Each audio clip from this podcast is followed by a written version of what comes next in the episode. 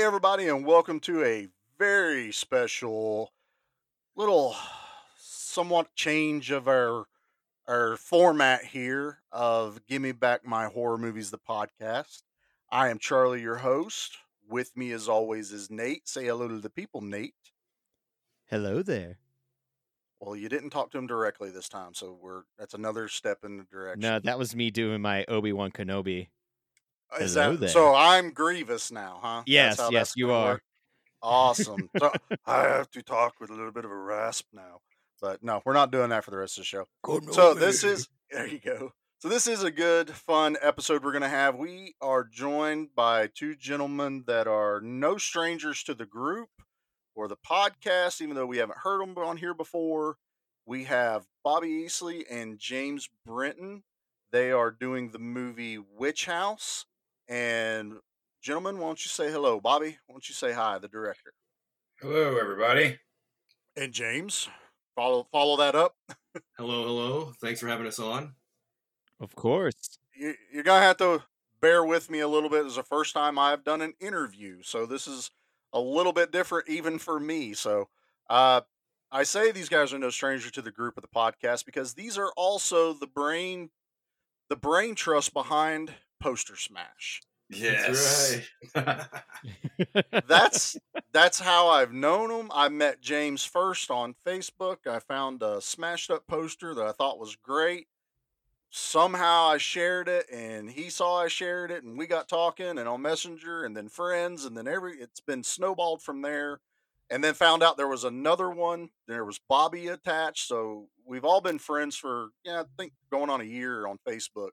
Um, Right. and they even did the inaugural poster smash for the very first episode of Gimme Back My Action movies that I do with Dan, and they made Mega Delta Force. And to this day, it is still the wallpaper on my phone. I have not changed it since James did it, and I don't think I will. I really, really want to get the poster made so I can hang it in my office. That's the what I want. that I need, and I actually need Bobby to make this movie a reality, is Ernest Goes to Sleepaway Camp. You're going to have to dig up Jim Varney's corpse and make it Yeah. be a weekend at Bernie's too. Yes. But if we do that, I think it'd be great. yeah, I love that. That's Well, we'll still need Fel- Miak in it, but yes. Felissa is a great girl. Uh, she's she hangs at all the Days of the Dead's. She would get. She's seen that poster and loves it. So Nice. Awesome. Yeah. Yeah, she's she's been promoted at quite a few shows down around here. So you guys do a lot of the uh, conventions. That's how you've probably got a lot of your connections, right, Bobby? You've done some of the like Days of the Dead shows and stuff like that. yes, uh, started off just kind of attending it at that and Horror Hound, and really just fell in love with the community and getting able to being able to meet uh, a lot of filmmakers and actors that I never thought I'd ever meet, and then just the opportunities JD and I've had, you know, interviewing Carrie Henn from Aliens and working with Kane Hodder, Bill Moseley. I mean, the list goes on and on. Yeah, I wanted Just- to ask you, how did that come about with uh, the Devil Dogs of Kilo Company? Uh, well, uh, I'm a big collector of toys, as you can see. And a friend of mine said, "Man, wouldn't it be cool if you could just make a movie out of all these guys?" And all the 12 point whatever figures are too much to really drive yourself crazy. And I thought, man, we could just scoot these guys around in the sand like you know we used to as kids. Then uh, make a what if scenario and I didn't even have a story. I just shot a real quick trailer just as test footage, and I put it together. Took it down to a Days of the Dead and Kane Hodder, Bill Moseley, um, Sid Haig. All those guys were totally interested in the project, and I walked away very scared. Like, wow, I've got letters of intent coming from these guys. Their agent's number. They're excited, and I don't have a story. So yeah, it, it- it was definitely fun shooting that laying around the ground uh, and just you know count. We we shot over forty thousand individual pictures to make that film. That's Oh awesome. Gosh. It's one of those like my buddy had a really good analogy for after he saw Mad Max Fury Road. He was like, it's like that movie was when I was playing with the action figures in my backyard. That was that movie. It came to life. Everything that was in my head as a kid, making my action figures smash together, was Mad Max Fury Road. Oh yeah, so- I mean, I had my GI Joes flailing back and forth on sticks in the yard, and vehicles flying up in the air, and oh yeah, I'm sure some fire was involved once in a while when mom and dad wasn't watching. it was when so, they weren't know, home. That's it. Well, man. the, the commercials were set up that way. You know, you see the Star Wars commercials, and they've got these kids playing with like a nice landscaped backyard, and Oh yeah. yeah, Yeah, the Nerf like- commercials. Where you're like, how do you guys have ten friends? That was my thing. Yeah. yeah, yeah, yeah. Nay. I just like how there's always a disclaimer. You know, the the the action figures do not actually move. Yeah. Do not Yeah. actually shoot real weapons. Oh, that's awesome, man. Do you guys have anyone that you wish you could have met before they like passed? Like mine would be probably Gunnar Hansen. Like that's one of the ones that's like I wish I probably would have gotten a picture with him or something before, you know, he had passed away. One guy that I never, I've met Sigourney and all the guys in Aliens except for Bill Paxton. That is Ah. my number one favorite actor. Me and JD are always talking about him and Michael Biehn back and forth and Bill Paxton. I literally, my wife and I were at a pancake breakfast and I got teary eyed when I found out he died. I was like, what? That guy, uh, you know, uh, speaking about him real quick, you know, you're a big fan of the 80s new wave stuff. Do you know he had a band called uh, Martini Ranch? no. Yes, he and some of the guys in Devo all Oh. put, Oh, you're excited. Oh. Yeah, yeah. Dude, it, and so there the B52s are in some of it, man. There's this it's a total super group thing and they actually got signed to Atlantic Records or something. Yes. All right. Martini, well, yes, I know what I'm gonna be a- listening to tomorrow when I'm at Mar- work. Martini Ranch, you would thank me for it. Yeah, definitely. That's gonna be sweet. I'm Um, disappointed, Nate. How did I've you been, not uh, know that? I did not know that. I've been bugging Charlie like we need to do frailty at some point because like that is Yeah, an I wouldn't call it underdog. Bugging me. You mentioned it one time that. No, I mentioned it like three times at this point. I feel like. I don't know. show me, show me the receipts on that one. I don't know if I buy you on that one. James, Yeah. let's get you talking in this a little bit, man. What about what what got you uh, excited and involved in doing this stuff? Because you were the, correct me if I'm wrong, you're the director of photography, yes. and you also did ninety percent of the editing. I, well, I don't know. Bobby actually, it was it was a really it was a tag team effort with the editing. Uh, a lot of times we'd get done shooting, and this guy we'd be done. It would be like midnight, and we'd all be packing up, going home, and then the next day he would show up, and he had edited half the stuff we shot the night before just so he could see the scene. And so he would actually lay out the story quite a bit, and then I would get the hard drive from him, and I would go through and and I you know, try you. to nice. basically I'd clean it up. I mean, you know, I do a lot of editing and shooting anyway, so it was kind of one of those things where I'd go through and and, and polish things after he put the story together.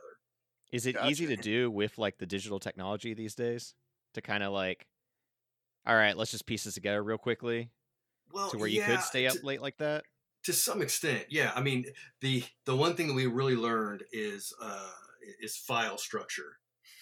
That that that you know, if you have a good file structure, uh, I don't think you know, you Bobby has a good uh, file structure from the way that he's looking right Bobby, now. Bobby just people can't see head it, But he just hid in his hoodie, like I don't want to be here right now. yeah, it happens. But no, we we got everything figured out. But yeah, I, I think you know with the way everything is digitally now, as long as you keep everything, you know, tidy, you could in fact, you know, go out, shoot, come back that night and pop together the scene that you shot, so you at least have a rough cut and ready to move on to the next day and see if you missed anything. And that's really that's, I mean, that's obviously I think that's a pretty big benefit, you know, for filmmakers now. I mean, it's so. I am, uh, you know, uh, before we got on, you know, and started recording, Nate, you you said something about about you know, how do you get involved in something like this? Well, how you Yeah. get involved in something is is somebody who's like super positive, who just knows he can get it done.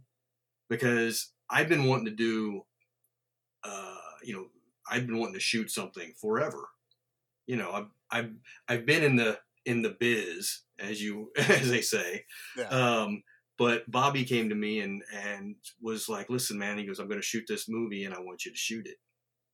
That's awesome. And and uh, you know, in the past, I have uh, as much as I want to do it, I couldn't pull the trigger because I didn't know how to manage the time, still be able to work, still get enough people involved to to show up on the weekends to shoot, you know, and and, and you know everything across the board. And if you just get enough people that are excited to do a project, and you get somebody that can back them up with that excitement, it it helps snowball it. I I the first day on set I showed up and to be honest, I thought I was going to see like, you know, six people there maybe. And I showed up and there we have an entire group of people donating their time, you know, to the weekend. And that's a that community is something else. Like I didn't even realize it was there.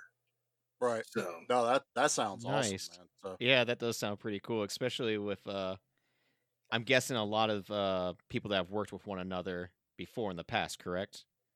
Or is it or is this a lot of like newcomers? Yeah, we, we kind of know each other, you know, through different circles. Uh, and I love bringing someone back on a project that did good. You know, uh, te- definitely want them back because they've learned. and They're bringing, you know, their skills back, and it just makes Right. it so much easier. Yeah, I always figured the film business being like it's all about networking. Who do you know? Who do you like working with? And well, we we talked keep about using that, during- positivity. we talked about during the uh, From Beyond episode where we read about Stuart Gordon, and he just kept wanting to work with the same people and just keep going. And even like that works in like the Troma industry is you get the people that know what they're doing. You don't have to retrain them for every single movie. Yeah, and, you know, like Rob Zombie, you know, he's a prime example. They're, the chemistry's there already.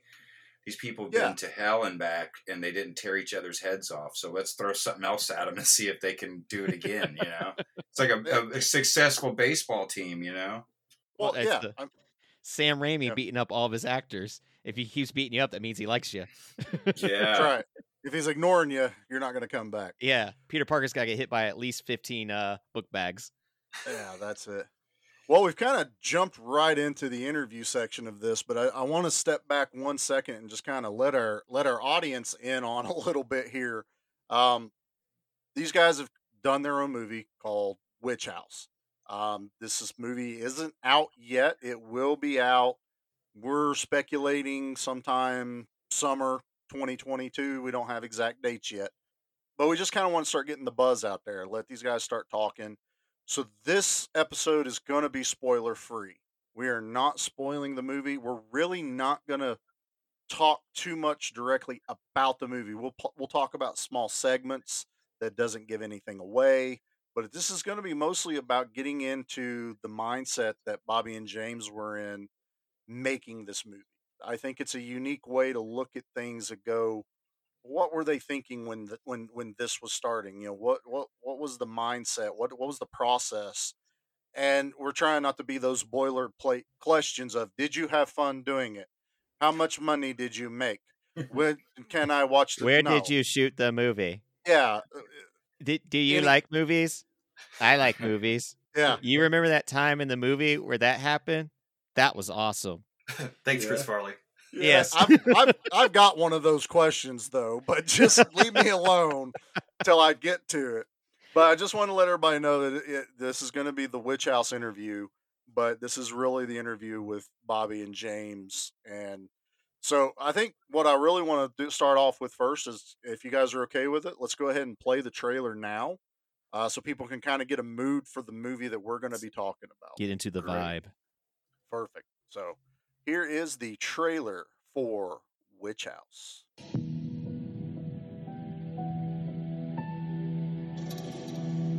I have to get out of here.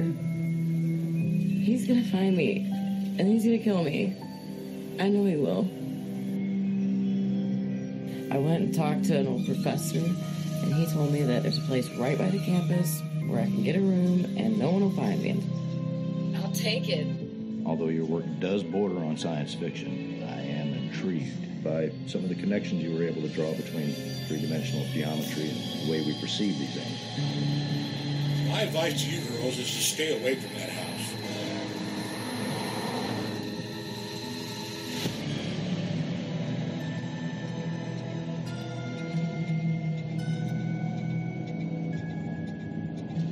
My research is correct.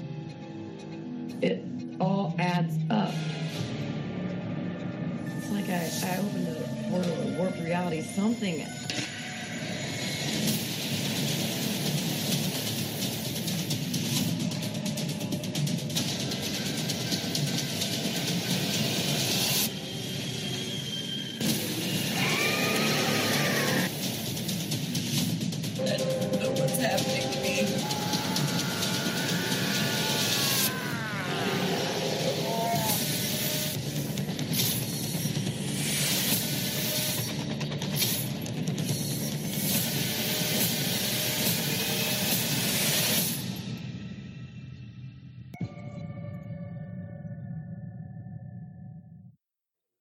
the trailer for Witch House, and I tell you what, if there's a trailer that sets a mood, it's that one. I remember when James shared this to me, and he's like, "Hey, man, can I can I share this in the group?" And I watched it, and I'm like, "Yeah, yes, please, yes, share away." And I should mention something that James is kind of the reason we're doing this particular show right now. Is he messaged me one day going, hey man, you ever thought about a give me back my horror movies group? And I was like, well, thoughts crossed my mind, but never really put anything else to it. He goes, I think it'd go off pretty good. I said, only if you help. And he's like, okay, I'll help. So he he's an admin in it too, along with me and Nate. And Yeah. it kind of snowballed from that to where I was like, you know what? I think we need to do a podcast and branch out instead of the every two week action one and Nate is our resident horror freak in the group of friends we have. I like horror, you know, I enjoy it, but Nate is his room is covered with Yeah, I was were- the we weird were- kid that watched horror movies and listened to metal at all times and still does. So this was just pretty that, much right I- up my alley. I just did more action than horror. Yeah, I you just did more metal. action. Yeah. I was the But- kid that was wearing his Evil Dead shirt in hall in the hallway that said like, "You have pretty skin, give it to us." Girls didn't talk to me. I Big shocker. I wonder why. I mean, I had the Ozzy Osbourne hitchhiking, hitchhiking to hell T-shirt that I wore to high school all the time. I Teachers had didn't my really know how to take that shirt, but I, my I Iron enjoyed Maiden it. shirts. I was a Rush kid also though, so I had like a Rush armband. So big nerd there. That's awesome. Girls Well- didn't understand anthrax. No, no. No anthrax. no. Girls didn't, parents didn't. This guy's lucky with the Def Leppard, though. They're like, oh, we'll go to the show with you. Oh yeah, Def Leppard, Journey. Oh. Right, That's right. yeah. That's what we call safe rock. They Uh, feel yeah. safe with the guy that listens to that. Yeah. But those of us that listen to Slayer and all these Yeah. other like the the title of the band was scary enough for them. They're like, no, oh, no, I don't listen to that. That's Satan. Mm, You know we how fun it was to yell Slayer at any moment. yes. Oh, just just a good time. All right, uh, Nate, I think you have a few questions for our, our guests. And, I got like uh, three. I didn't prepare yeah. for this. I yeah, I doubt that. I've already Yeah. we've already gone over them. You know, we'll take back the we'll pull back the curtain here. Uh, I'm I'm I'm giving Nate a little more rope this episode, so we'll see what he does with it. Uh, as the as the as the You're show gonna goes regret through. this. All Ugh. right. Well, I'm gonna start out real easy. We want to know how you two met. How did you two decide to start working together? Um, I do a lot of commercial and television work, and I happened to do uh, some work for. a company that I was doing some freelance for. They hired Bobby to act in one of their videos as a corporate video. And we worked together for the whole day. And it wasn't until the end of the day that we were kind of wrapping up and started chatting about movies. And, you know, immediately when I talked to this guy, he's like, I, I, I his brain has just sucked in all this 80s, uh, you know, and 90s horror and action movie just knowledge into his head. And he almost talks almost entirely in movie quotes sometimes. and we, so we really hit it off. And I, you know, I asked him because he was, he was doing acting for the, for the, the, the company I was working for. I said, well, do you act in like independent movies or something like that. And he kind of went, well, yeah, but I also shoot and, and write independent movies. And I was like, whoa, whoa, whoa, whoa. Really? and, and we just kind of started talking about that. And he was telling about some of the projects he was working on at the time. And, uh, you know, it wasn't until No, he's. I think he he's sitting in like this NASA control room of an editing suite, uh, at this company, and uh, I'm like, wow, man. This, I'm just thinking. He's like, you know, I made a a, a, uh horror spot for a local haunted house, and so he showed it to me, and I'm like blown away. Like, dude, this looks like so grindhouse. Scream, blood, splatter, like this is badass. And then I could see, well, obviously, you know, and then we had a mutual friend, Terrence Muncie, a guy that we both knew, uh, and it would just, and then I think a period of time went by where we didn't really talk, Yeah. but just kind of, life got in the way, as they say. but we had we planted the seed that day, like man, we should work on something at some point. and then. I uh, came up with the idea for Witch House after finishing Devil Dogs and a couple other films, and then I talked to him on the phone, and uh, it took a little prodding. Uh, I'll, I'll be honest; he was not totally sold on the idea of the whole demonic possession, the witchcraft. It was like some pretty strong themed stuff, you know. Oh, when you Uh, watch this movie too, I think you guys nailed it on the dark occult themes because uh, once this movie starts to like uh, let loose, it it freaking lets loose. Yeah. Nice. Uh, but I think it's uh, so then like he he he said he wasn't like interested, you know, and then it's like that scene in Aliens. Here we go, where Lieutenant Gor where uh, Ripley wakes up in the middle of the night and puts the chip in there, and she talks to Burke and says, "We're going there to." kill not to bring back not to yeah and it was kind of like that he's like he punched the chip and he's like we're gonna go and shoot this movie and yes sir and i was like jumping for joy we got jd on on- on the set and i think he probably fell in love with everything we were doing probably that first day but Yeah, it was. Uh, it, I mean, it was like I said when I showed up that that first day, the camaraderie.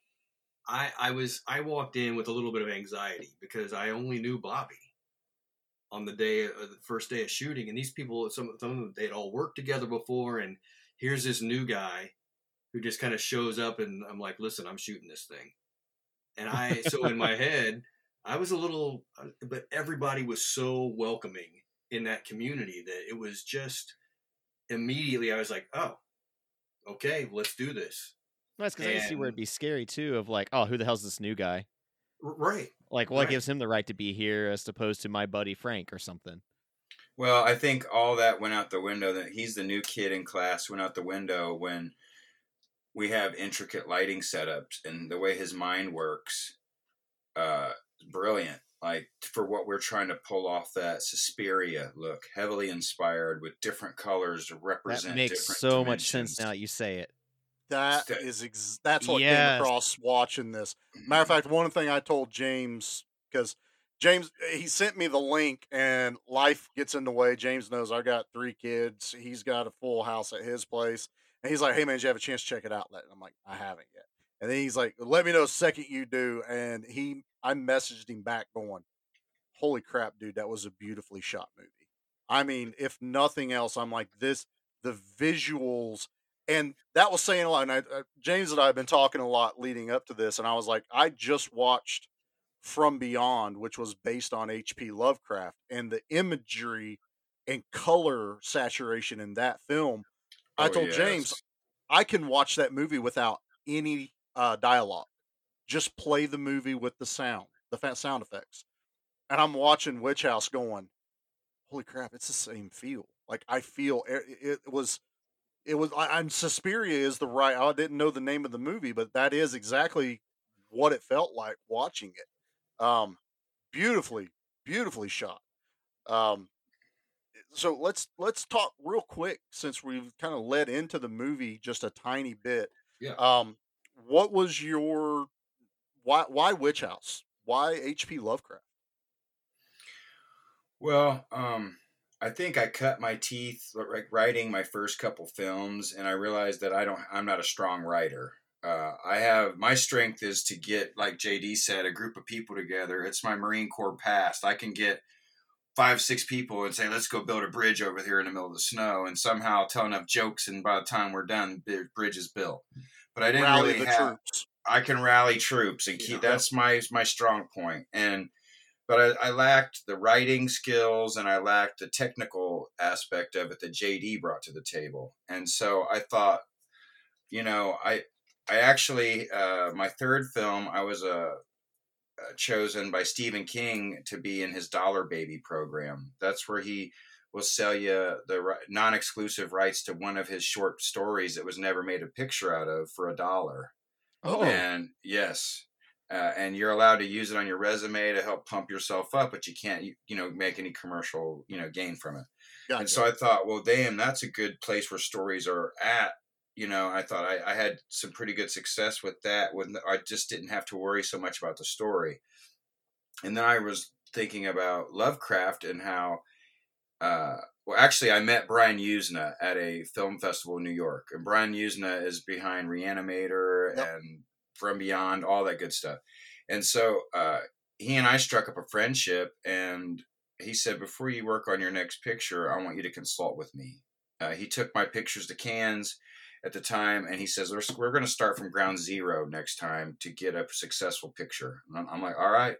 And so uh, I started thinking, well, this guy did a lot of Lovecraftian stuff, and a lot of Lovecraft's works are, you know, well out of.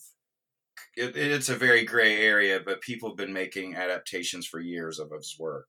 it's not exactly public domain, but it's like you said, it's in that gray area that it can allude to something he wrote, basically. So, and this is one of his stories, uh, "The Dreams in the Witch House." Uh, I thought, wow, it's one of the stories that isn't so far blown in outer space where we would take us millions of dollars of a budget to pull this off.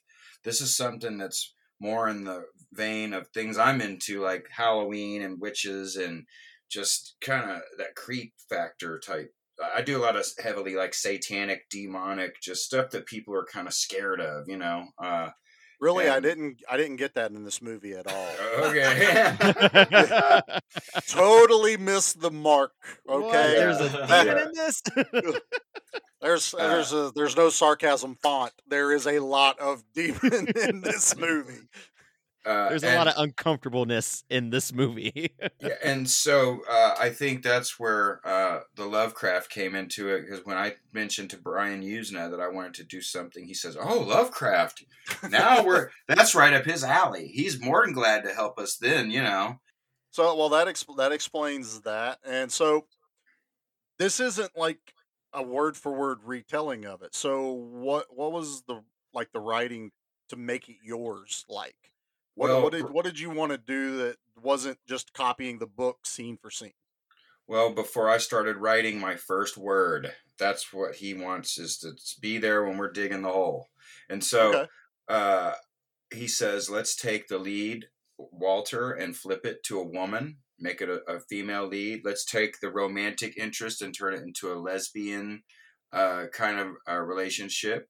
Let's make the house the central, one of the central, the central character, you know, like because you have all the witchcraft and the coven stuff going on, but then at the same time, this house is just emanating evil. And See, I Brian, was wondering about that too, because like I know it's a lower budget film. I was like, were you using the house as a character to play into your creativity, into your story?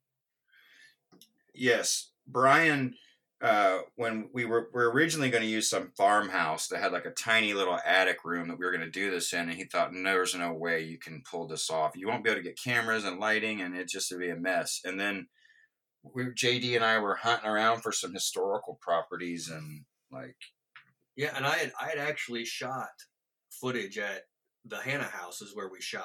Yeah. and it's a historical. It's called the historical Hannah House, and it's a they've they've had some. You know, they used to do a lot of uh, haunted houses there during October, and and they do tours and ghost tours and stuff like that. And I had shot there, and I I I thought, well, I never really got to meet the owner at the time. I was just brought in, shot some stuff real quick, and left. Yeah. But I threw it out to Bobby. I was like, I know you know how to talk to people. This guy could sell ice to an Eskimo. And I was, I was like, you got to go reach out to them and, and, and see if you could find any out because I'd found another place, but it was too far out in the middle of nowhere. And they weren't willing to let us get in the house. They were letting, willing to let us shoot around it, but we were gonna have to find two different areas. Like, and, um, and I believe that's how you, you ended up stopping by there or, or Yeah, uh, the guy, uh, the house was built in 1885, and it's uh, rumored to have been part of the Underground Railroad. And some slaves, uh, you know, the story goes, were locked down in that basement, and a fire started, and they couldn't get out. And so the secret they had to hide was to bury those slaves, you know, in unmarked graves. And so that's kind of throughout the years there has been stuff and just newspaper articles and people have claimed all sorts of things and the caretaker scott has been asked by many uh, channels travel channel all these people to do spots on it he's told them all no and for some reason some crazy well here's how it happened i didn't let, sell him let the- us in on the secret. I didn't sell him the ice box yet. I sold him some ice. I said we wanted. Can we come and do a couple shots? Out, you know, a couple exterior shots because we thought this guy clearly won't let us use the entire house. But if we can just establish, you know, and go somewhere, Yeah. yeah, yeah. And so um, he said, "Well, you guys are more than welcome to use the inside of the house if you'd like." And we're like, "Okay, cool." Well, this guy thought a couple shots, like a tripod with a camera Oh, shots. oh no. He's sitting there day, the day we start principal photography broke ground. We're showing up with racks of clothing, groceries, table reads. People are walking in, electrical department. I mean, we've got just computer. Everything is set up, cameras. He said, "You guys said a couple shots. You guys are like moving in," and uh, you know, Yeah, what started out as a weekend shoot, we ended up just three years. well, yeah. But it was it was you know we had to we kept he kept talking him. Listen, we got to come back and get one more shot. We got to come back and get another shot, and we were able. He, uh, you know, for whatever reason, God bless him, he would let us come back, and uh, we. I think it was the fact that you know after that initial weekend, we left the house exactly how we found it. There you go. There, there were no que- You know, we made Oh, that's sure we huge. took care of stuff. and um, this guy has been the caretaker there since he was like 16 something years old he is well into his mid 60s i'd have to say So this Yeah, is this is essentially his baby, his house. yes it is Yeah, and I can get that. he's gotten older it's about 40 i don't know how many acres it is like Yeah, I don't know. so anyway there's fields all sorts of stuff and we just volunteered to help him take care of the property as long as we're shooting here and well after we've shot in there we go and blow the leaves get pick up the sticks mow the lawns help him with the gutters just giving back you know Oh, that's Um, awesome. Dude, that that's fantastic. Yeah. that you you hear horror stories, no pun intended, of productions going in and almost just ravaging the places they've shot, and you know you hear of the madness that they can cause, and why people will be like, "No, you can't shoot here. We did that one time. No, you can't shoot here." he was yeah, yeah he was uh you know people getting the, the house kind of falls into disrepair and get, he gets he was a little down on himself and then us coming around kind of resparked his interest in having a paranormal day and the owner says you can keep that place open as long as those property taxes don't get too high and he's always concerned about it and this Yeah. year we helped him host a paranormal day and then we we showed our film and charged what 30 bucks a seat for it? Yeah, I yeah think so. and gave him every penny and so we Oh, knocked nice. out most of his property taxes for the year That's that's, That's sweet. just for fantastic. I Yeah, love that. yeah. that guy didn't charge us a dollar yeah, for renting the place and we, we were there 16 hour days you know in and Yeah. out using heating and cool you know what it just yeah. Lovely Damn. lovely guy couldn't That's think of awesome. him anymore Well, staying on the house, I, I'm a builder, carpenter, all this other stuff. So that is the attic in that house that you guys were shooting in the Hannah. oh house, right? yes Oh, so Yes. then I So gotta you- ask this. yeah. So you you had pretty much written this story leading up to getting the property, But when you see that attic and how it's constructed, that fit your movie perfectly. The angle she talks about, and again, we're we're spoiler free here, but basically she is, and correct me if I'm wrong, but she believes there's a connection between the geometry of the house and a portal almost to another dimension, another existence of being, correct? Yes, yes. And she goes up she she goes there to stay thinking she's going to get a room. She gets put in the attic and she goes up and you would think like there's no way I'm going to stay in this attic. It's dirty, dusty, and there's nothing up there. Right. And you start seeing how the roof structure is built and she's looking at it and I'm watching this movie going holy crap did they build this thing to match the movie what this this can't be just we found a house that looked like this and we shot the movie and i'm hearing we found a house that looked like this and we shot the movie up there Yeah, we really we really did. We lucked out when we went up to uh you know the um the attic. When we got there, I'd been in the attic once before um when I was shooting. And uh and I I remembered it. But it wasn't until, you know, I I uh we got back up there that second time and got up there and I was like, "Oh my gosh, this literally is what we were looking for." I mean, as far as the lines and the you know, and It- so it did. It worked out very well. it was perfect i, I mean you you could have planned it you could have found the house first and then wrote the story and i would have believed you because i would have been like that's exactly the the structure reading the story or even if i was privy to reading your script before ever seeing the movie of how she's talking about all of the way these angles have to join together in a certain way the house is built was built for a purpose of the occult and you watch this movie and you're like yep that that, that attic is occultish i, I oh, believe Oh, yeah. that a It's a demon's gonna come attic. take me perfect bravo on that guys i mean uh, that's Thank you. Thank you. and I know how much of a pain in the ass it is to build a place like that with that many freaking angles to where I'll be like, nah, man, I'm gonna go build a box.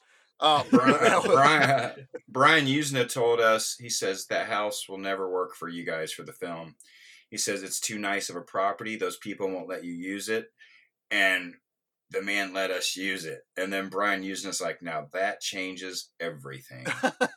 and I, I will add uh, that um, the reason it took us so long to get this baby done is because we're shooting stuff that, as you know, filmmakers at our level, we would have accepted and moved on and said, "Hey, we'll try better next time," or "This is where the story got us." And Brian and John were just going through the story, ripping it apart, saying, "Reshoot this, reshoot this." It was literally like we had producers in Los Angeles, which we do, Yeah. Telling us, nope, nope, nope, we're shooting stuff, editing scenes, and shipping it to Los Angeles. And they're saying, I, I you just didn't establish this, or we didn't get the correct reaction, or I don't believe it, reshoot it. Right. And Whoa. it was that, yes. And I remember my initial conversation with John, with Brian Yuzna. He says, Bobby, I will help you, but I asked it when I ask you to do something to do it. And because a lot of filmmakers are like, oh, this is my project and no one's going to tell me yeah. and we very very humbly have accepted everything those guys have i mean there's some crazy old dudes for the films that they've made and and we've just followed what they've told us to do and, And and the good thing is, in in all fairness, you know, we've had multiple Zoom meetings with them, and they will tell us what didn't work and what what did work, and they. But in all fairness, unlike you know studio execs, they were like, "Listen, this is your film, but this is what you guys need to do." Because I mean, in all honesty, there was a couple things that Bobby and I talked about and went, you know what, It- it's it wasn't going to be to get everybody back there to fly the actress back in or to do this it just wasn't going to work right. you know and i and i've said and you know this the the story that's when we started you know taking their stuff their ideas writing some new scenes and switching things around a little bit oh okay well let's do this that way we don't have to fly this person in or that way we don't have to get this other person in we can take this move this here and now we'll do a scene with this person who is local or who is available to come Yeah. and and you know with that you know it's it, it, it was uh it was frustrating. You know, know, it's and- a short story, and we're trying to stretch it to a feature length film. It's like what, forty-seven pages, I think. Yeah, and we Yeah. we thought we shot a monster of a film, and you're like, it's too short. It's too Yeah. short. You're Yeah. gonna have to either shelve it or develop some more subplots. And uh, and there's like, even stuff that you know you we that, at least for me that we didn't get to do one whether it be budgetary or once we started doing other shots like that no longer whether it was the timing didn't work or we couldn't get to that scene because we were doing something else um you know it's funny in a in a in a production like this how big it gets. Even though it's an independent film it it did it, it got big and it was hard to manage some of the stuff that we were trying to you know keep everything together cohesively as a story and then you're getting your feedback from from people and oh we got to shoot this or we got to shoot that or or or whatnot or we got to make this fit and you know once you start doing that you, you know you and I've I, I actually heard you know Lin, Linda Hamilton talking about this in a, on a podcast with the most recent Terminator. You know, there you- there gets a lot of frustration because you know for her in the latest Terminator she would show up on set and they were writing stuff. Yeah. and she's like, "Wait a minute, this is a Terminator movie. You don't have a script yet." Yeah, how are you not prepared for Terminator? Yeah, and so you see, yeah, you see this, and you don't. I have a totally from movies that I, I actually did some PA work stuff back, you know, early two thousands, um, uh, for a, a low budget film with Corbin Bernsen and and Dee Wallace Stone, and I was, you know, I was just a PA out in the middle of nowhere Yeah. dragging sandbags around and stuff. But with that in mind, and what we accomplished here, I have a whole new respect for even the crappiest of movies because you look at the end of it and you're like, these people just they really worked hard on this. Yeah. and there's there's a lot a lot that goes into it. And sometimes you can't get stuff done right and you have to make it work. And i think you know that was the one thing that that you know uh, like bobby said he's he's a good cheerleader. I am i am not an optimist and he knows this.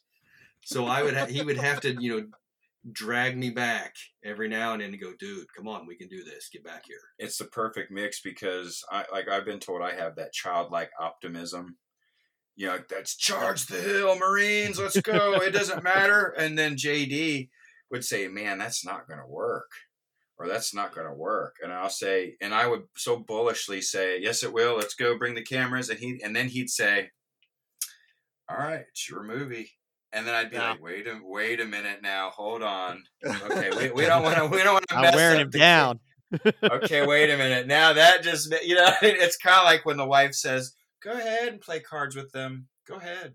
You're Yeah. like, "That's not what you really mean." But yeah, it, I think it was a perfect balance because you got to have that creative and the technical side because, or at least all these crazy ideas wouldn't make it on screen and wouldn't be able for you guys to enjoy. You know. Well, I want to. I want to.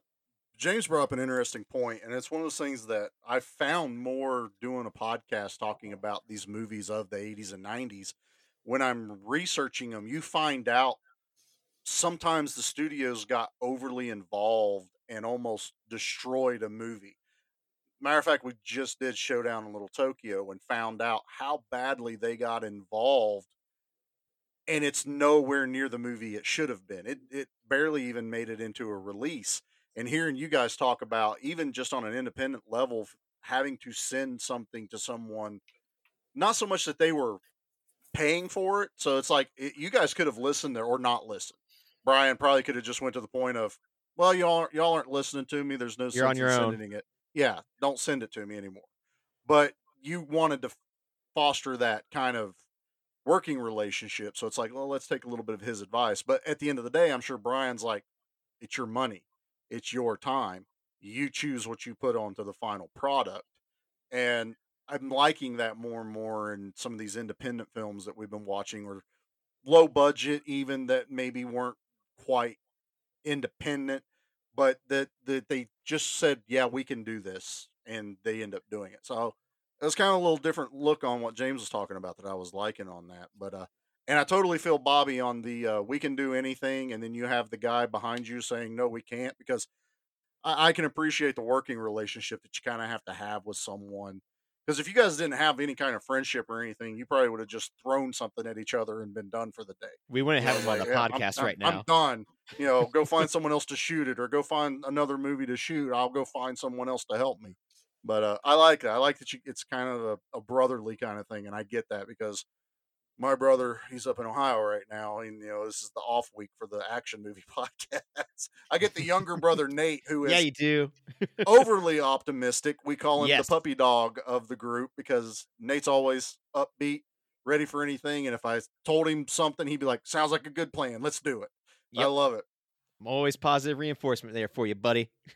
let's uh let's I think it's a good point to just go ahead and uh take a quick commercial break, let everybody catch their breath a little bit. Uh Nate still has quite a few questions. I got a million questions.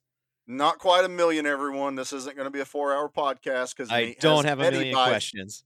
Nate has Betty by time. You know, we all know Nate has to get to bed. so uh, we're going to play commercials and we will be right back.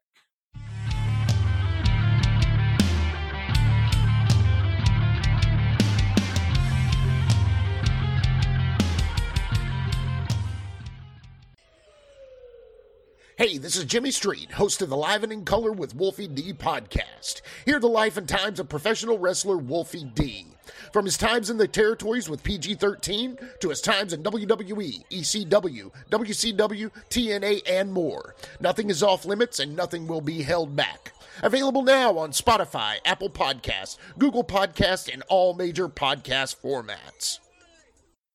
Welcome to the Monster Movie Stomp Down, where twice a month we review monster movies from all corners of the planet. Join me, Sludge. And I was went to watch it the other night, and she's like, "Why are you watching this? You can quote this movie line for line. Like, That's very accurate." my co-host Mark, Don't ask me to s- do a stomp down on this because it's zero. okay, dude. Ruben, what's your stomp down rate? and our brother from Texas, Ruben. it, it's just I'm like, wait a minute, they, they tricked me into watching this. yeah, that's what, that's what I felt like. Like, as we give you the history, our review, and the stomp down rating of some of the best and worst monster movies around. Available through the Podbean app, YouTube, Apple Podcasts, Google Play, and Amazon. Make sure and check us out on Facebook and Instagram.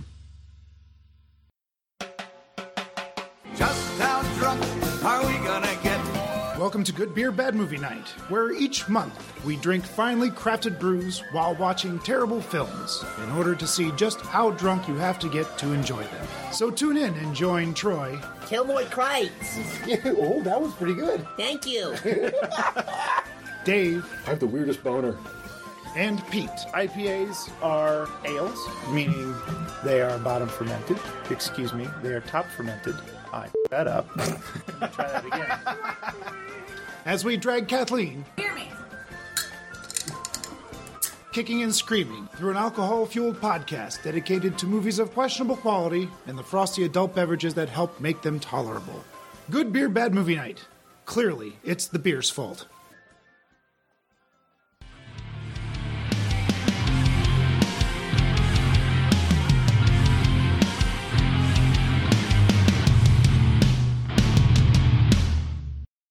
Quick little commercial break before we get that out of the way because Nate and I have a bad habit of forgetting it once in a while. Uh, so we're going to jump. exist. Yeah. Well, you know, it's our network. We can play it whenever we want. Let's jump back into it. Nate, I think you've got a few more questions you want to ask the guys and let's let's just keep this going. I'm having a blast tonight. Yeah, so this is pretty cool because you're talking about the house and the 1800s. Are you guys believers in the supernatural? Um, I don't, I don't know if I could speak for JD, but I was raised Roman Catholic, and uh, I'm a deeply faithful person. You know, I've seen things in my life happen that I knew that there was a hand in it somehow. Like whether it be something that I can't believe we're safe, or I can't believe that this happened, or the coincidences. So I believe there's something out there, and it's those that are more in tune to it are going to be more open to it. Like I'm I'm really into Native American spiritualism and the outdoors and when you see a hawk flying over, there's a message for you that day. You know that things are going to be okay. Um, I do believe in it. Um, I just uh, want to like movies like this. It kind of inspires me to like open people's minds up to the possibilities of it really being true. You know. No, definitely. I I agree to you do have to be kind of open minded to have it happen because like obviously like I've done like I've done ghost tours and ghost hunting and all that fun stuff and it's like if you kind of go into it BSing it and like laughing and stuff, you're not really going to get any results. But if you go in with that open mind of like this is kind of what I what I'm looking for, I'm going to take this serious. Like it's kind of amazing what ends up happening. I went from being someone that's like, ah, you die, you die. It's not, that's it, to like I went to uh insane asylum and did a ghost hunt, and it was just like, oh, well, my whole worldview's been completely like turned upside down because that was terrifying, and now I don't know what to believe. So, no, I So- I, I get that. so you could potentially be a ghost that just relives the exact same moment his entire the rest of existence. yeah, actually, I, I Jacob's laddered like probably three years Jacob's ago. laddered that? I Jacob's laddered. What about you, James? You know, I've uh, I've had some. I, I would say I'm a skeptic, but I've I've had some things happen um, that I don't know how to explain. Um, you know, I, I you know I'm uh, I- as far as as far as far as the paranormal goes. Right. You know, Yeah. I, that's that's what I'm talking. You know, and and I've done some ghost tours, which are great. I did one uh, at Waverly. Um, oh, I'm still waiting to do Waverly. and that was I I had a couple just small things down there that I was like, oh, well, that's weird. That you don't really know how to, you know. It's hard to process because like. I Yeah. did uh, Trans Allegheny out in West Virginia. Okay. and uh, it- that was an insane asylum that was built before the Civil War. And you're talking, I think they had like over sixty thousand people die in this building, and like it's just Jesus. an immense sadness that you feel when you're in there. And in the women's uh area, like I heard a female yell at me, just like a full on scream, like in the hallway, and Well, like I'm you're getting used to that now. ninety percent of the time. Though. I am used to it, and like that was one of the most like bone chilling things I think I've ever experienced because it's just like that's not supposed to happen. Like there's nothing in that room, and it it just yelled. like Well, no, we actually we actually had something happen during filming. Yes, that that's what none I of wanted us- to know. Nothing. Uh, that's where this question was leading. Yes. Yeah, and I, I I don't none of us really know how to explain it. Um, but there were what nine of us in the room, so it's probably midnight, at least, if not later.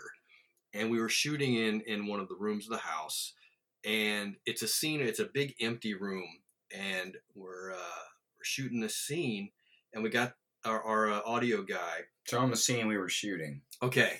So the scene, well, do we want to? Is that is that okay if we tell? There's a scene with the with the witch and Alice, and they're on the Okay. floor, and the witch is crawling across the floor. Yeah. Yep. Okay.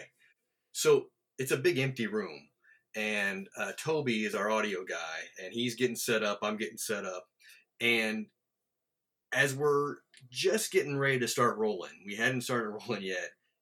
There is undoubtedly a baby crying. And I, I stopped. Toby has his headphones on. And he's like, Does anybody hear that? No, I I kept hearing it, uh, and it was kind of like getting on my nerves a little bit. You know how like adults that have been around kids, you can tune out kids crying. Oh yeah, you really just easy. you just kind of tune it out. And I I, I, I was trying to like set up the shot, and I just keep hearing this, "Ah, ah." And it wasn't like in the room with us. It was like if it was on the outside of the other wall. And I said, I didn't even tell him what I heard. I said, Toby, are you picking that up? And he took off his headphones and said, A baby crying? And as soon as he said, I did not coach him or tell him anything of what I heard. Right. He told me what I heard. And then it, everyone froze. Yeah. Yeah, because you're not then- even processing that there shouldn't be a baby crying. You're just sitting there going, "Why is there a baby crying somewhere?" Not, mm, mm. "Oh shit, there shouldn't be a baby here anywhere and it that I kept, can hear." and then once it got frozen silent, the baby kept on crying. And oh, No, we're I'm all done. like, what Yeah. the hell? And there was no logical explanation because there's no way that if a baby was out that late at night, there'd be a car door shutting, there'd be a light, a car pull, a parent, Something. something. everybody on the side of the road. But it was just no. It was a Sunday, so there Nobody was brought their nobody. baby on set. Right. No, uh, and so we were literally so tired that we said, "Do we all agree we heard that?" And we all said yes, and we said, "Let's keep going." And we kept- I- yeah, we did. We didn't. We were so exhausted. We didn't even like get to be scared. They're like, can, can can we work around the baby crying? Yeah, I Yeah, think we it can. finally- it okay. did. Yes. Yeah, it dissipated. So now we're gonna ignore Ghost Baby just like we ignore regular babies. Oh That's my god, that's that's awesome. See that? Yeah. Now, Nate, that was a great question that see, led into was. this. Now, I also need to know because there's a lot of symbolism in this movie and different symbols and whatnot. Did you guys accidentally summon a demon? Was there like a consultant on standby in case you had a Yes. whoopsie?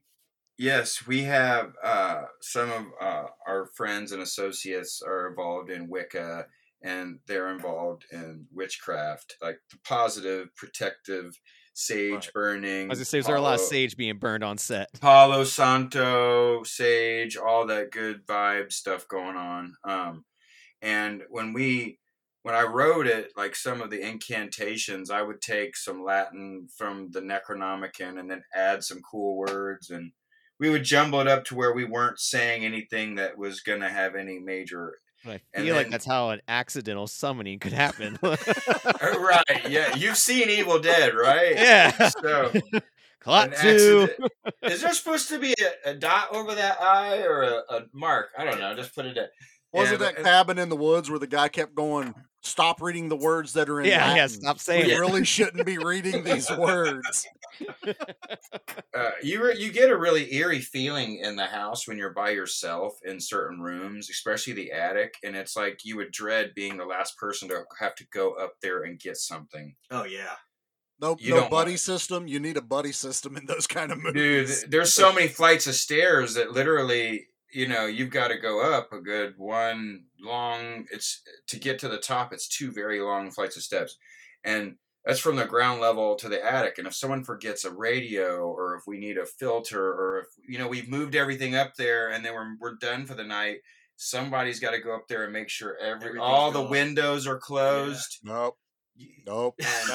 Yep, that's that. Nope. See what I'm saying? And, I and, do. and I and do we not volunteer streaming. 'Cause You're talking No, about no. pitch blackness. Like Yes. that is a very uneasy feeling. Um, Same thing happened at Trans Allegheny because I was like on the fourth floor, and like each floor you got like two hours to be on, and when by the time it was the fourth floor, it was like I was up there for maybe thirty minutes. I was like, I gotta go back. Like there's something so uninviting up here that I can't be up here any longer. I was like, whatever it is, because they had a giant fire in there that killed a bunch of people. I was like, there is just nothing but remorse, sadness, and hatred up here. I was like, I can't do it. I was like, I Yeah, gotta get that- out.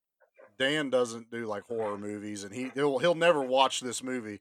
But he's also the guy in the group that's also like, I'm not going in that room, and I'm like, why? He goes, just not to do it. Doesn't feel right. They, we've been I've been to places with him, an older home in Columbus, and it was a uh, uh, I don't want to say junk shop because I don't want to you know insult anyone, but basically it was a junk shop, and there was an attic where it was just like flea market stuff up there. And Dan's like, I'd been there. She had toys. Well, some of the toys got moved into this little closet room. Dan stepped in there, stopped, turned around, and came back out. And I'm like, nothing in there? He goes, I'm not going back in there. I'm like, what? He goes, not going back in there. I walked in, there's toys. Okay, cool. I'm looking at stuff and I'm looking at him and he's just staring at me. And I'm like, what's wrong with you? He goes, there's something else in that room and I'm not coming back in there. He's like, I, I couldn't understand what he felt or saw, but I, Dan's as big as me, and he's like, I'm not going back in that room. That's not happening. No. I was Sometimes like, you just get this gut feeling. You can't explain it, but it's just like, you know what? I said, I'm okay. listen to my gut. it's it's kind of funny because I, I I have this you know morbid curiosity, if you will. Um, the uh, the caretaker the caretaker of the house. The last couple of times we've been up there to do stuff, he's come up to me and was like, "So when are you going to stay here by yourself all night?" So he's asked me two or three Oh, times to come it. up and stay there, and I'm never. I I have been eh, really close, but I I just haven't pulled the trigger on his invitation yet. Uh, one uh, one of the other guys and I had to go get some establishing shots one night, and this is in the fall when there's all these leaves. They're all dry and crunchy on the ground. So you can just hear every little sound of leaves. Yep. And it had gotten dark, and the wind was blowing so hard that it dropped a branch, and that branch hitting those leaves made me think it's some demon just Oh because you're already. I mean, our sound equipment, we would go through twenty dollars in batteries a day because it drains batteries. Paranormal energy. Oh, I didn't know that. I did not Yeah. know anything about that until we started shooting there. And it, remember that? Yeah. It was tweet. You know, like the big packs of uh, Duracells at the supermarket. Yeah. Yeah. One of those a day, burning through them in the audio equipment. I've had personally a brand new flashlight right out of the package burnt out instantly. Like the light bulb burnt out and the batteries were dead instantly. All It's from like going into a certain room, asking that one question, and it just it sucked all the energy out and destroyed the light uh, flashlight. Well, I think yeah. I think Nate's inadvertently created a new show, which is "Give Me Back My Paranormal Activity," Which Uh, is actually me yeah. not wanting to deal with the paranormal activity, Yeah, but I'm it- so curious it's about just it. Nate just can't stop talking about it or going towards it, even though it we just tell him creeps not to. out, which is what also makes me wonder if like the witch angle is that in the H.P. Lovecraft story? Because I honestly don't know, or was that something that you guys created? It's something that we put into it. Um, a lot of the premise with like I wanted to add with this backstory to this witch is basically um, there's a story back in New England of a witch who was accused of a crime and she was imprisoned in a cell and she was able to get out of that cell and they didn't understand how she was able to bend space and time. They thought if she could appear over here then she's able to bend space and time and a dimension and be able to do that. And what if lovecraft's thing is what if a witch had figured out how to bend space and time as part of her magic you know? Yeah, and that's what scared people back in the day because you know they didn't really understand science or how things work. But just the whole thought that through ritualistic magic and sacred geometry that some of the places that we have built in this world you know like the pyramids and certain like that certain places like that are used to channel energy or they're doorways to different dimensions. Yeah. and That's where I think like astral projections I'm really big on because like the idea of what if there is just for a brief moment a glitch and that's where you get to see like a Bigfoot or a UFO because it's just like oh like eh, there was a glitch in our dimension that allowed the other dimension for just a moment to to break through and to see. What's that movie with Nicolas Cage where he's an astronaut and he is like in time trapped somehow and he's trying to let his family know his Is daughter it was his daughter he went on a space mission or something Oh, it's um Matthew McConaughey, not matthew Nicolas Cage. mcconaughey yes yes yeah yeah uh, was, uh, Interstellar Interstellar. Interstellar. the Nolan dude, movie That that's Yeah. almost exactly like what you're talking about with that whole yeah no and that's like the projection same and- thought process of what if there is something some way that we're behind the veil Do you know what I, I really uh, I like about what we set out to do with this project? Because I've been telling a lot of my friends that um, we've we're in our middle of our World Festival run, which will take us into October of 2022. We've got over hundred plus film festivals worldwide, and we've won five awards so far. oh that's none awesome of them none of them are in the United States, which means this film is pretty popular in Europe and in the Middle East so far, and we've got some Asian uh, interest. Now, the United States, I've been telling my friends that you know it seems like we like this real simple formula: A leads to B leads to C. We have a van with four or five different multicultural people and genders and backgrounds, and they all get knocked off one by one by some silly character wearing a mask. The American audience is spoon fed the story and it's easily digestible. Now, European art house horror, stuff like the 70s, like House by the Cemetery, some of the Lucio Fulci, Mario Bava stuff, It's just like. Rob, Zom- Rob Zombie's uh, Lords of Salem, you know, it just wasn't so. Hey, she runs in a broken down car and gets stabbed in the woods, and there's like, what is this scene about? Oh my god, it's creepy, it's terrifying, but we don't understand it. And symbolism. Yes. Yes. Symbolism. It's why Europe- people it's why people gave him so much shit for his redo of Halloween. I'm like, look, he just took the concept of Halloween, everything else he made his own with symbolism. Get off his Yes. back. Yeah. Well, Yeah. I don't understand the white horse symbolism. Oh, I still Yeah, understand the White yeah, Horse, but you keep on going. I, I love that we literally. I I don't understand the White Horse either, but I, I- you know, I get it. He does get into his music video points of the story, but to be honest, I like that, that we picked something more grown up, more more adult like like material. So you're asking me questions about astro, you know, uh, projection, and these are conversations like that people have outside of like like Prometheus and those types of films. I like that. It's us growing up, you know, like the Lovecraftian stuff has medical students and Necronomicon and Ch- it's not just a Jason or a Hatchet. Well, no offense to those films. but- Science to the conversation. It adds mathematics to it, and that's where it's like you say, it gets complicated. Where we as Americans do kind of like things simplistic. That's why the band that only plays three chords is popular, and the tech band is not. You know, it's just we like simplicity. We like catchy. That's that's what we do. Um, Yeah, I you know, know, it's so I- funny that you say that. Um, like the stuff that's not so easily digestible, like bands like Meshuggah. I don't know if you've ever heard of Yeah, them. yeah. We, we know But- Meshuggah.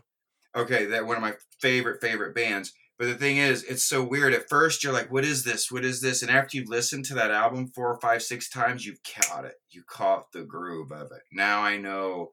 It's like some films are cult classics because you it, it leaves you something every time that you could look more into. Like I could watch Prometheus again or watch any, you know any of my favorites and find something else because it just feels like it's they tried or it's deeper meaning. You know, I don't know where I'm going. Well, that was with one of the but- big things, no, like I- when we started the podcast, because it was like, hey, when you revisit some of these movies, that's like you have a fond memory of, and it's like, oh, there's an extra layer here that I didn't realize, or maybe I was just a dumb teenager, and now that I'm a an adult, I kind of like get the themes, like I can Yeah. understand what the filmmaker, or what the writers were going for. well we kind of have the same situation and it's one of the things we we stated starting this was i don't want to dive into the the nightmare on elm street movies i don't really want to dive into the jason movies let me find the other movies the other ones that should have the light shined on them you know put them in the spotlight because you can find and i'm not dispar- disparaging any other podcasts out there but there are plenty of other podcasts that talk about those type of movies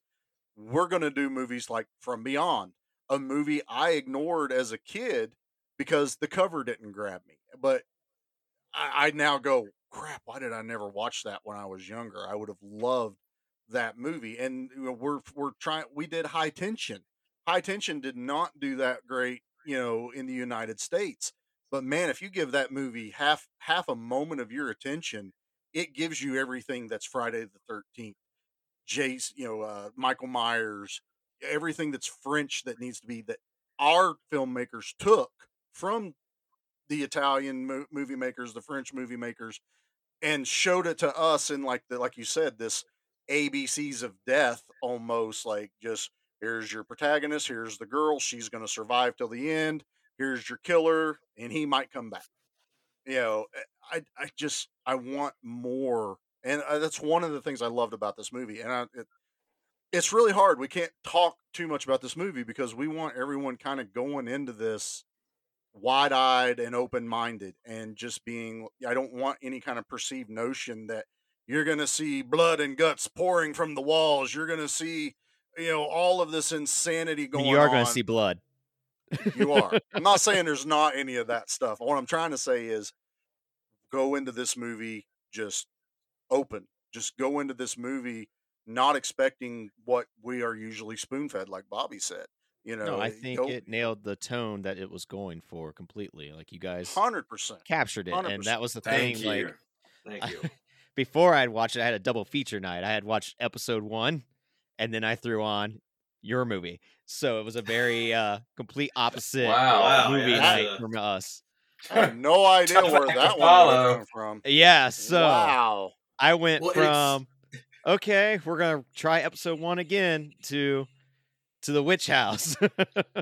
The witch house didn't have Jar Jar, so you know It it's already didn't. winning. No, I actually got ended up liking episode one a lot more this time around, but that's because I've rewatched all of the Clone Wars. It makes so Ah, much yeah. more sense after I you think watch going Clone Wars. back, we're watching Bad Batch right now, Yeah, and Bad I'm Batch like, is yeah, phenomenal. I, need love to- Bad Batch. Yeah, So good. we You just seen I, that? I just watched love it. the the episode with Cad Bane in it last night, and I'm like, Ah, oh, I'm loving this. This just and again, you're you know we're talking about stuff that gets taken from. I mean, that whole Western vibe he has in yeah, that show Cad Bane's is the shit. fantastic. Uh, c- can Anyway. we let's let's let's talk a little? Can we talk about a couple things about the movie? Sure. I, I do Yeah, want to bring that in. So, James, visually, and Bobby too, because you know you guys both kind of went into this. Your idea of how to light and shoot this movie and how you set the mood. What was some of your like thought processes getting into that? Like, what what made you decide? Like we've talked about it. It it's similar to Suspiria, but how did you go about that? What was what was your Well, kind of plan? it's funny because that was when Bobby and I first talked after you know once we once I decided to join on the team and he he said you know he brought up Suspiria in like the 70s uh kind of the horror films from the 70s and and that was the one thing that Italian. Italian horror yeah Yeah. and, and and that's the one thing he brought up and I thought well I, I listen I'm I'm not the most cultured guy you know so i haven't seen a bunch of italian cinema and and and i don't pretend to be that guy I've seen but like I know five. in- Don't feel yeah, bad. I- yeah. So, One I mean, hand. i've seen i've seen suspiria and i've seen some documentaries on some stuff but so that one stuck out stuck in my head my head. And i just knew i remember it uh, resonating with all with me with the color and and the kind of the strange camera angles and camera movements. And and so uh, going through the script you know like you know like bobby said you know he, he kind of talked me into into joining in.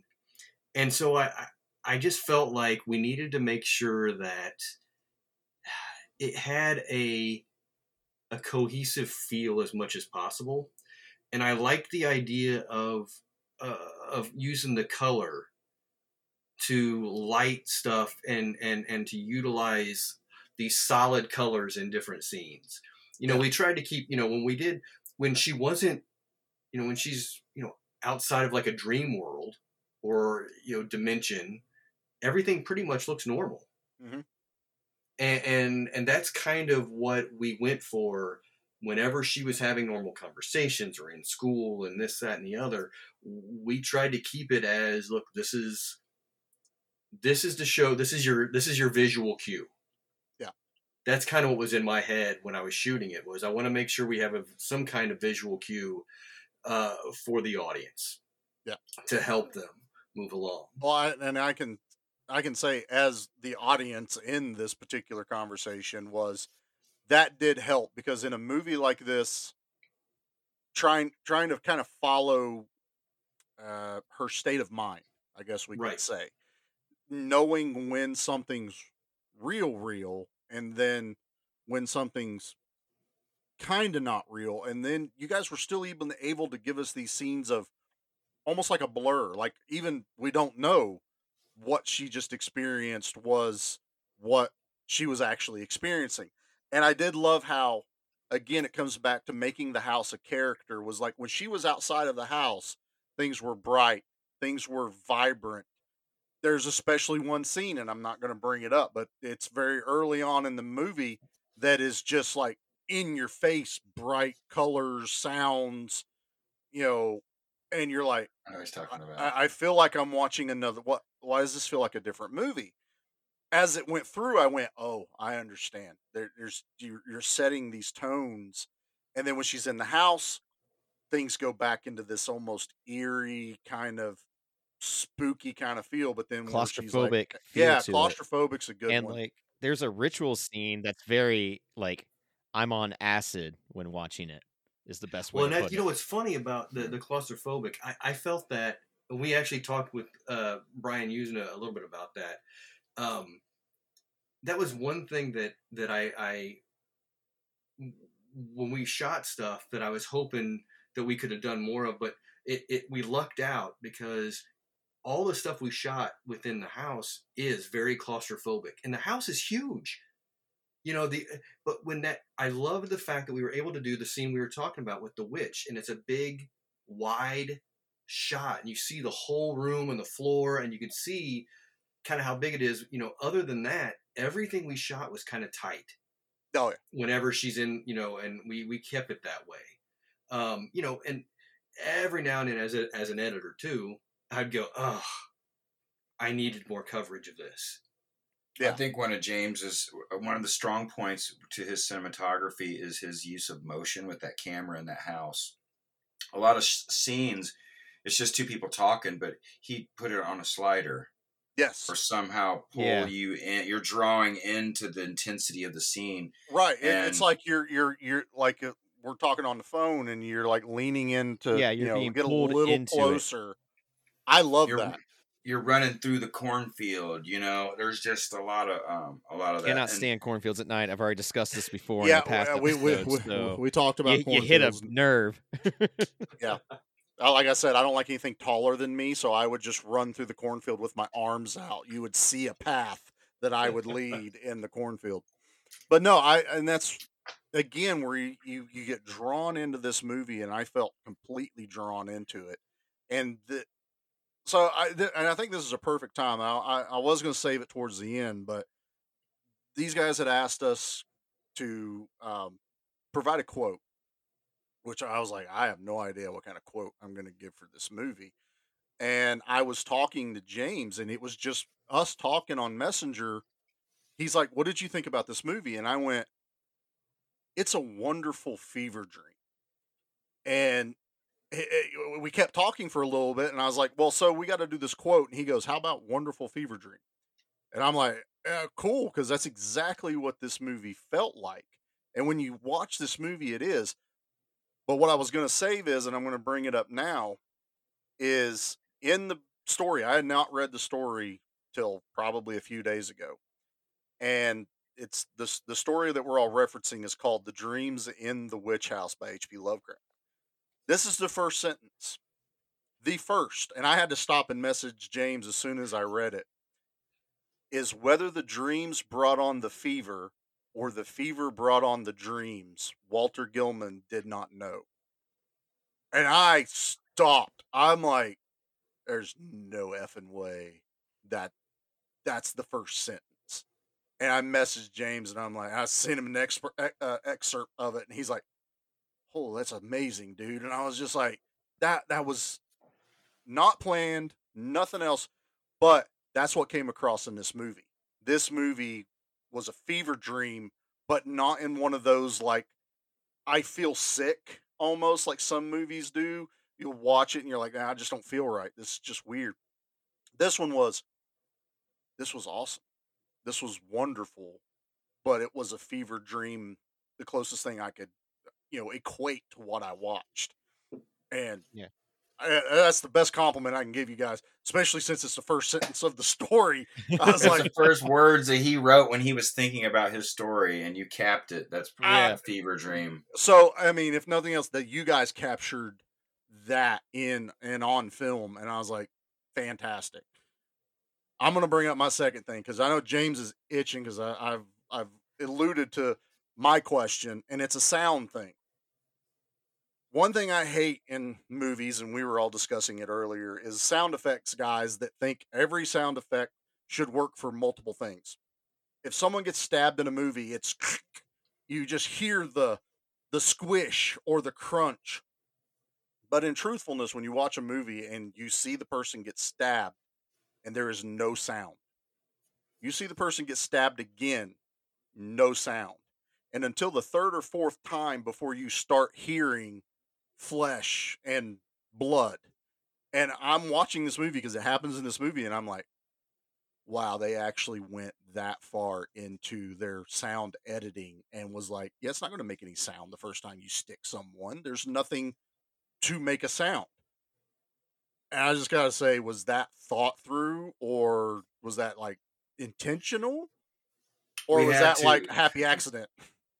well, we had such a graphic, we have such graphic, violent scenes that we've got to really go through each sound effect, like the gurgling, the the stab, like just the person screaming, the breath. There's a lot of layering there, and, and if one of us thinks it's too much, we'll pull back on it, or if it doesn't, like we literally test the stuff out on each other. Like ah, that's a too much squishing, too much blood, too much bone crunching.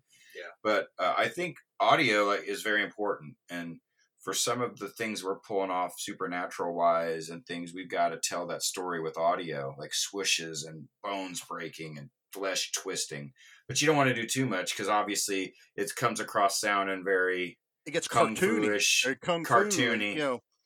But I was like, it was just one of those things, and we can't, again, spoiler free. We can't get into all of the awesome kills in this movie, but I Oh, will there's, say uh, there are some a certain one in the basement that I was just jumping of joy because I thought it was incredible. Yes, oh, yes.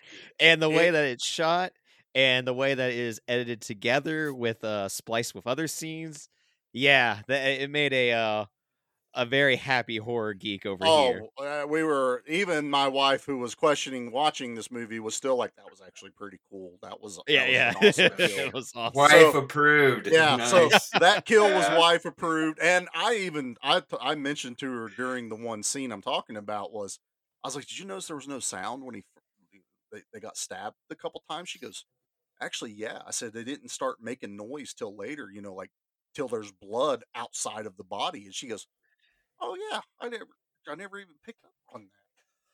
you know it's it's funny um you know and it, ended up working out i guess uh, in uh, working out in, in the end of it but one thing that i kept hoping that i was this was you know my my my introduction into indie horror film production so i'll be you know honest i was really looking forward to doing a bunch of blood and splatter and you know Limbs and- flying. yeah, anything. Yeah. Yeah. I mean, I wanted, and we, eh, you know, whether or not it was we changed it or we went a different direction or it just didn't work, it, you know, it, it turned out, you know, uh, it, it worked in the end. At least, you know, Oh, when we get to hear, when we get to hear from you guys, I, at least it gives me a little bit of like, great. You know, we didn't, we didn't miss that as much as I did. Like, cause I'll tell you, we, we had one scene, this is a, here's a peek behind the curtain there was actually a scene where a character uh, originally got offed, and we actually shot it, and the effect didn't work. And it was like one o'clock in the morning, and we tried to shoot this scene, and it was supposed to be a blood splatter on from one character. You'd see the character, the next character was standing in front of him like a surprise, and then Yeah. bam, they're hit with the blood splatter. And here we are at one o'clock in the morning or whatever it was, and the effect didn't work. And literally, it was a one time shot, Uh-huh. but we were able to try it twice. and we just we just couldn't get it to look right and to work. And I always hated that because I loved the scene and mm-hmm. we ended up changing it for the movie anyways and using and doing something else. But that was one of those scenes that I looking back, I was like, man, I really that was the one scene I was like, man, I wanted that. Here, And- bank I can for the picture next James. movie. I can picture James in the background when Bobby's talking about a scene of a kill, and he's holding like a five gallon bucket of blood. Oh going, yeah, I was ready. I now, wanted to do- now, Now, but you know, the funny thing is, what changed, at least from this is what I'm assuming, one of the things that changed up the amount of blood, if you will, because I've seen some other Bobby's other movies, so there's a lot of blood. Um, but I think it was the house. We knew that we had this character you know, within the house. We didn't want to damage it no, I get there's you. fair. only No, that's much totally you can fair. do. You know, you don't. You know, even if you put a tarp down, it's you're gonna splatter something or whatever, and it might go somewhere else. And it was one of those things where we just like, you know what, it's it's not worth the stress, and you don't always need it. You don't always need, you know, the bucket of blood on the face. As as much as we appreciate the bucket of blood, I have to agree though. Watching the movie on the whole, I am kind of glad you kind of held back. It, it made the other ones even more visceral. You know, it, it made you appreciate the other kills in this movie that much more if you didn't have like the splatter kill. And you know, I love a good splatter kill, but I the kills in this movie are done exceptionally well. I, I will say that. We tried to keep it as as as I guess real, if that makes sense. That- you know, that instead does. Of, inle- instead of all the Uh, speaking of real, and I'm thinking, why is he saying that that that sounds so real on those stabs? I know why it sounds real. It's because we went and bought a rack of ribs. We really went and bought a rack of pork country oh. ribs Oh. and had her whap. I made sure the ribs was going the right way so she would go through the ribs and not hit bone. And you remember that because it was whop whop, and then we started adding our blood to it, and that's why you've got such a realistic sound. Nice. Perfect.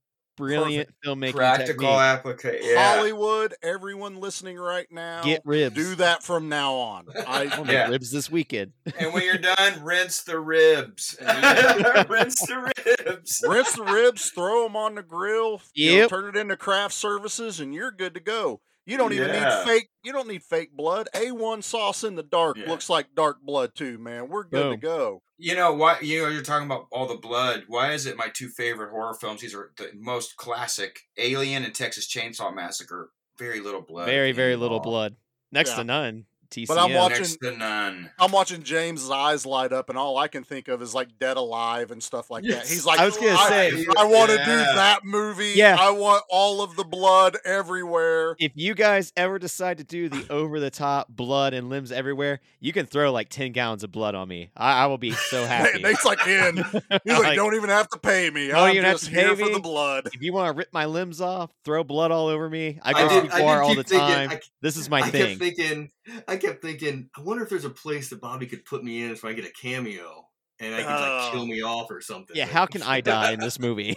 well, you know, I, I'll go ahead and say because I, I did ask if I was allowed to bring this up. I saw a cameo in this movie. I saw a face I recognized, even though I didn't know, really know anyone in the movie. Uh, Bobby put himself in the movie, didn't he?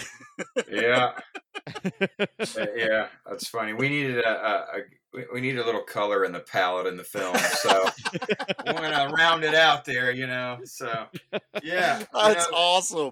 I, I, I'm sitting there watching it. It got to that scene, and I went, "Oh, there's Bobby." And Jackie's like, "Who's Bobby?" I said, "The director." You know, poster smash. She goes, "Oh, okay." She goes, "Have you met him before?" I said, "No, but I've seen his profile picture. I know what he looks like." You know, I was like, he put himself in. And I asked James. I said, "Can I pick on him about that?" He goes, "Oh, oh yeah, oh yeah." yeah. Point that out. He'll love it. There's an actor in here that I have to talk about as well. That's name is uh, John Johnson. Is he Oh, a werewolf in real life? Uh, Wow. Uh, John is one of those guys that is an auto mechanic, and I think he really missed his calling in life because John was in my Boogeyman movie. Uh, he was in uh, he was in my Stephen King adaptation, main character. He was a main uh, principal in the film Belly Timber, where we had these Scottish cannibals running around in pioneer times. He played uh, one of my main army guys in Devil Dogs. Uh, the guy is just a solid actor for uh, what he does, you know, and uh, he does have that look, man. He has this hair and the- presence. Like when he appeared on screen, Hannah and I went, "Oh, that man's a werewolf."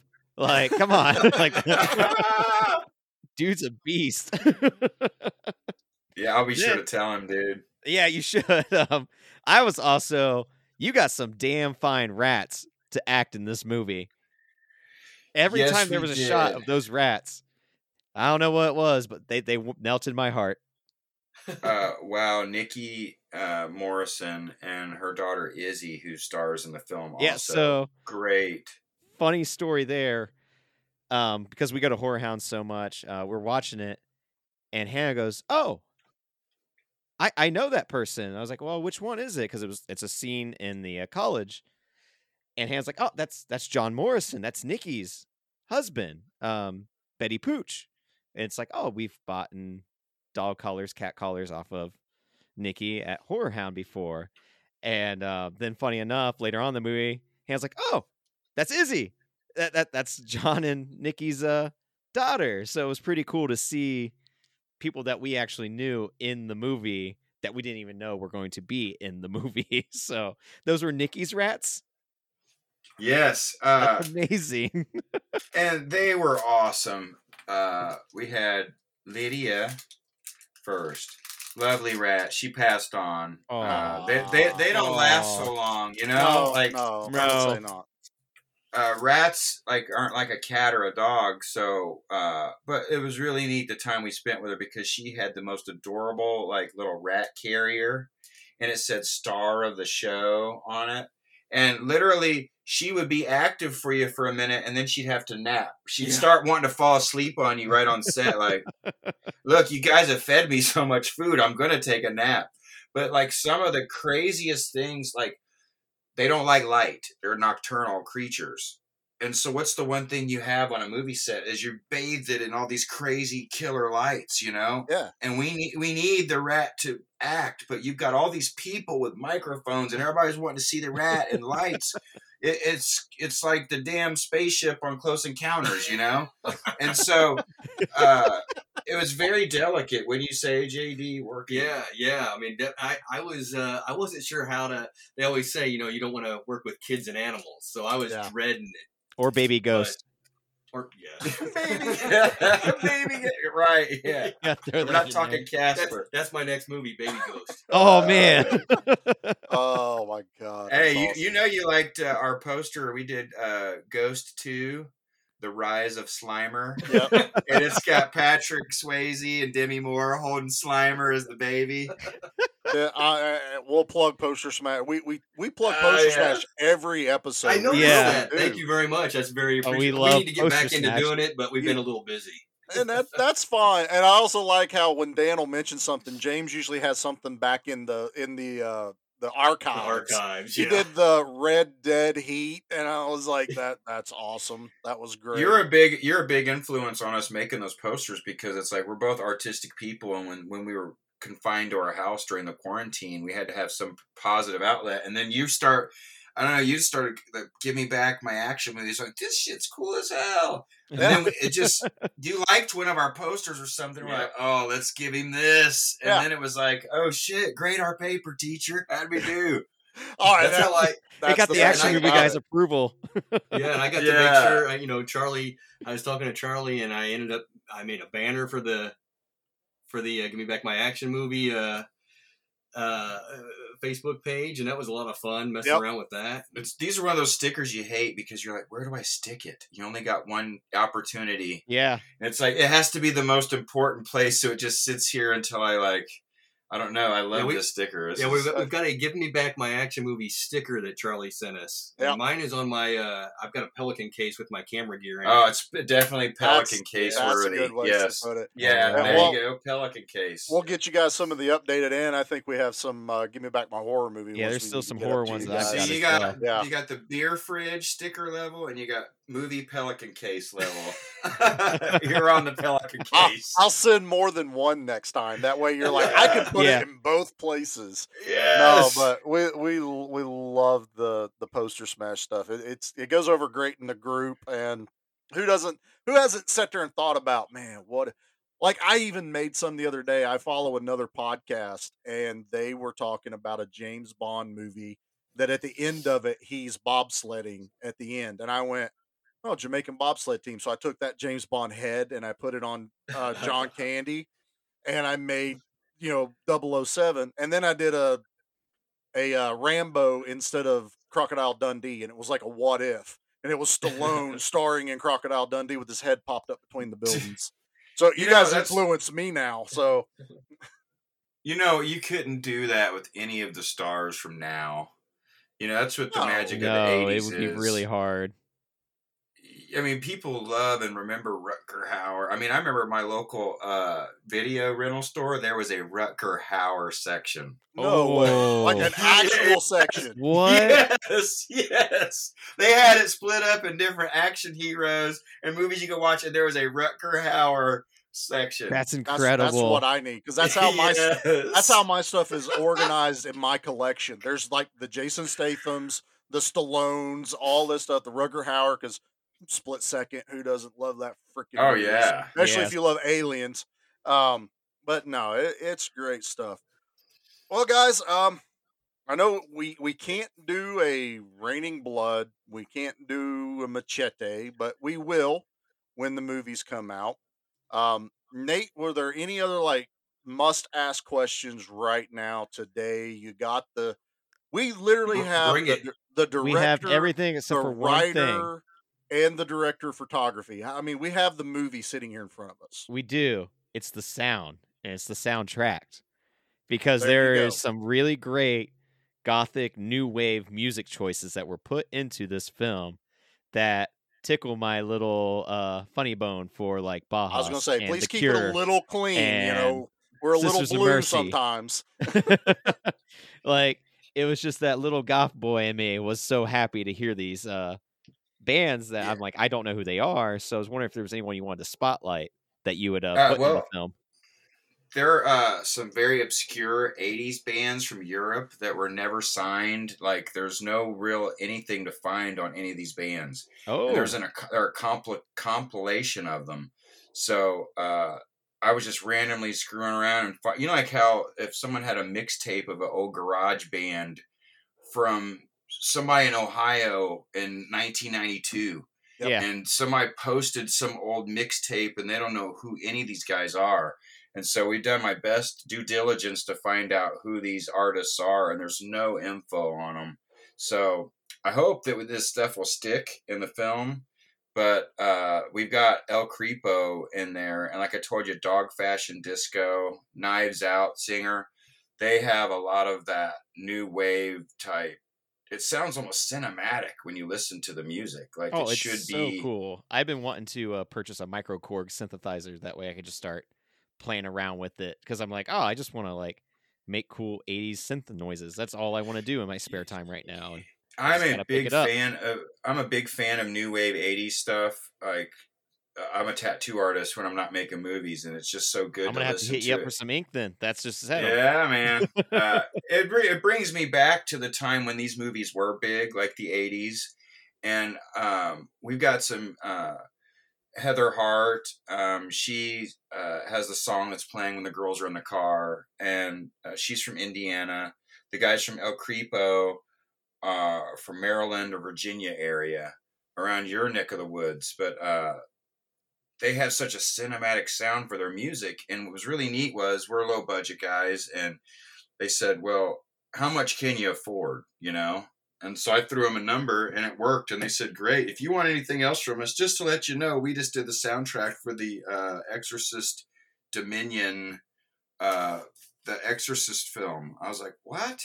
Yeah. So Nice. that's really yes. So do you remember me telling you that about those guys? And they said, "Hey, next project, please let us know. We'll be totally down to help you." And I don't know if you noticed in the very end that "Lock the World Outside" song. Yeah. it just it really helps, and it fits because not everybody in this film is who they really are, you know, and that's kind of what he's talking Yeah. about. And that that I- the only spoiler we're gonna let slip out of Bobby tonight because you can. yeah, James James has been twitching because he looks at like we can't say that. Yeah, wait, no, no, no I- yeah, I spoilers. keep- no spoilers. yeah, I'd love to. I'd love to. I, I would. I would talk about it all night because I mean, there's so much stuff that we could get into. But Oh, there- I know that. There's a mountain of stuff that we are having to glaze over. Again, we just yeah, want I'd every love to be able to talk about it. how you know even some of the shots that we've done and, and how we planned out scenes and, and Yeah, see, we can't do you know. any of that. Like I had to edit myself for one scene that's at the beginning of the movie, but I'm like, I can't, I can't talk about it. You There's know, a uh, Evil Dead Easter egg that's in the movie. That's a really great shot. That when you see it, you know yes, it. you know what I'm talking about. Yeah. Yeah, yeah, I, and that that's literally that literally was brought up on set. yes, That's how I uh, when I was talking to Bobby about it, I was like, "Listen, let's try this. I don't know if it'll work." I said, "But let we got to try to let's try to pull it off just as a little." yeah. You Yeah, pulled it know, off. Thank you. we're of the generation where we grew up with certain films, so they're naturally going to be our inspiration. well, and yeah. it's kind of funny and doing a lot of research on Lovecraft him uh, on on uh, Giger and the guys that made Alien, Carlo Rambaldi, the guys that made the suit, Lovecraft. Lovecraft, that alien and a lot of the design and uh, Giger was inspired by Lovecraft in making Oh this yeah, dark Oh, dragon type definitely. So a lot of the things that we talk about, I think, guys, if we don't know how to do something or show our baddie on screen, let's do like they did in Alien, only show it for six frames, you know, or let's try to. I don't know if you. I was always making comparisons to Alien or Aliens, or, or if Cameron did it this way, let's try to to do this or you know like lighting certain you know just that was the yeah we used we tried to do the lighting to you know because uh, because of the budget we were on we could only do so much right and so we were hoping that if we you know whether you sped some stuff up or you use enough fog or lighting and it would give that mood and and and hide the impre- imperfections that that, No. that and I and what- that's one of the things I stand on a soapbox in this show is everything gets moved over to Blu-ray, and while a lot of it is good, I feel like it kills some of the older movies because now you're shining a brighter light on something they intentionally wanted to hide that you were never supposed to see, and it cheapened the movie just ever so slightly. And I, I will die on that mountain of not everything needs to be like crystal clear. Sometimes a little grain and a little grit. And I love that about Yeah. this movie. This movie has a very grindhouse kind of feel to it when it needs it. It's bright when it needs to be bright. The story is well thought out. It's well done. I can't wait till we can spoil this movie because there are just I have phrases I've made for this movie that I wanna, all I do is say the word and everyone knows what I'm talking about. It And moves at a brisk speed too.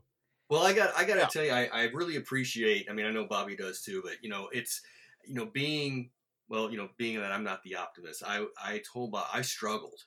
I was afraid that we had missed the mark. You know, I and he you know I I brought it up to him. I said I don't know. I feel like we might have missed the mark, and we've gotten all these reviews, and we got the film festivals, and and you know, it's uh, I mean, I thank you very much for the kind words. Well, let's. Uh, I I wanted to bring that up real quick, Bobby, if you don't mind. Was you guys are winning some awards? You guys are in the film festivals. You're sharing it almost weekly. Something else has popped up. It just What's that so feel busy. like? What What is What's going through your head when that stuff goes on? uh, it's really humbling because you know we set out to make this film just to really accomplish the mission, really to get people to feel the story. We didn't think that we'd be worthy of being screened at festivals throughout the world, and let alone winning some awards. Uh, you know, it's been a long time coming. I've been making films for 11, 12 plus years now, and it just goes to show like I tell kids, don't ever give up. Don't ever give up. Just because you didn't win today, your stuff ain't that good yet, you know, or just try like listen to when people are trying to tell you something. Listen to jd you know when he's trying to tell you how to light this set. Listen to you know these people trying to tell you reshoot that in los angeles. Because i would have just thought oh run it run it like you know what i would have done. He he he made fun of me just kind of being like a ed wood guy like action cut print. We Action, got it. cut print. We got it. And moving on. Perfect. and, and so it's a total reflection of the the uh, the team I had this time and the willingness and sacrifices that they made to make sure this was going to be a good picture. He could have said, "All right, shoot the shit. I'm going home to eat eat dinner with my wife when we're done here. Yeah. Send me a copy of the DVD." No, but our sales agents, they literally they don't have to help us to the limit that they do. They like us that we're some young, fresh faces, and they want to see more pictures from us. And it's exciting that you guys have us on the show because you're some of the first American voices that we've heard. I know it sounds funny that being No, from the United. States, Yeah.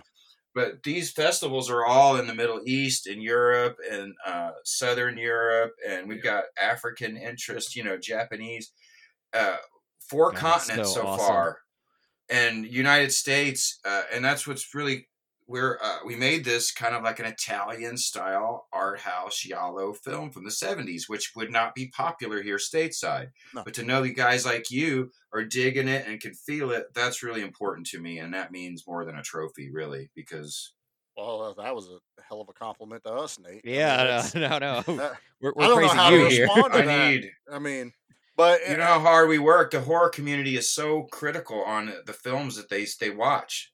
They you don't see people slamming rom coms and slamming sci-fi films. No, when it it's a horror film, they cut they cut the hell out of it in reviews and people that armchair quarterback in like three years of our work. It just it's like wow. I mean, eh, but when people actually like it from the United States, and I know how critical our fans are, that is that means a lot to me.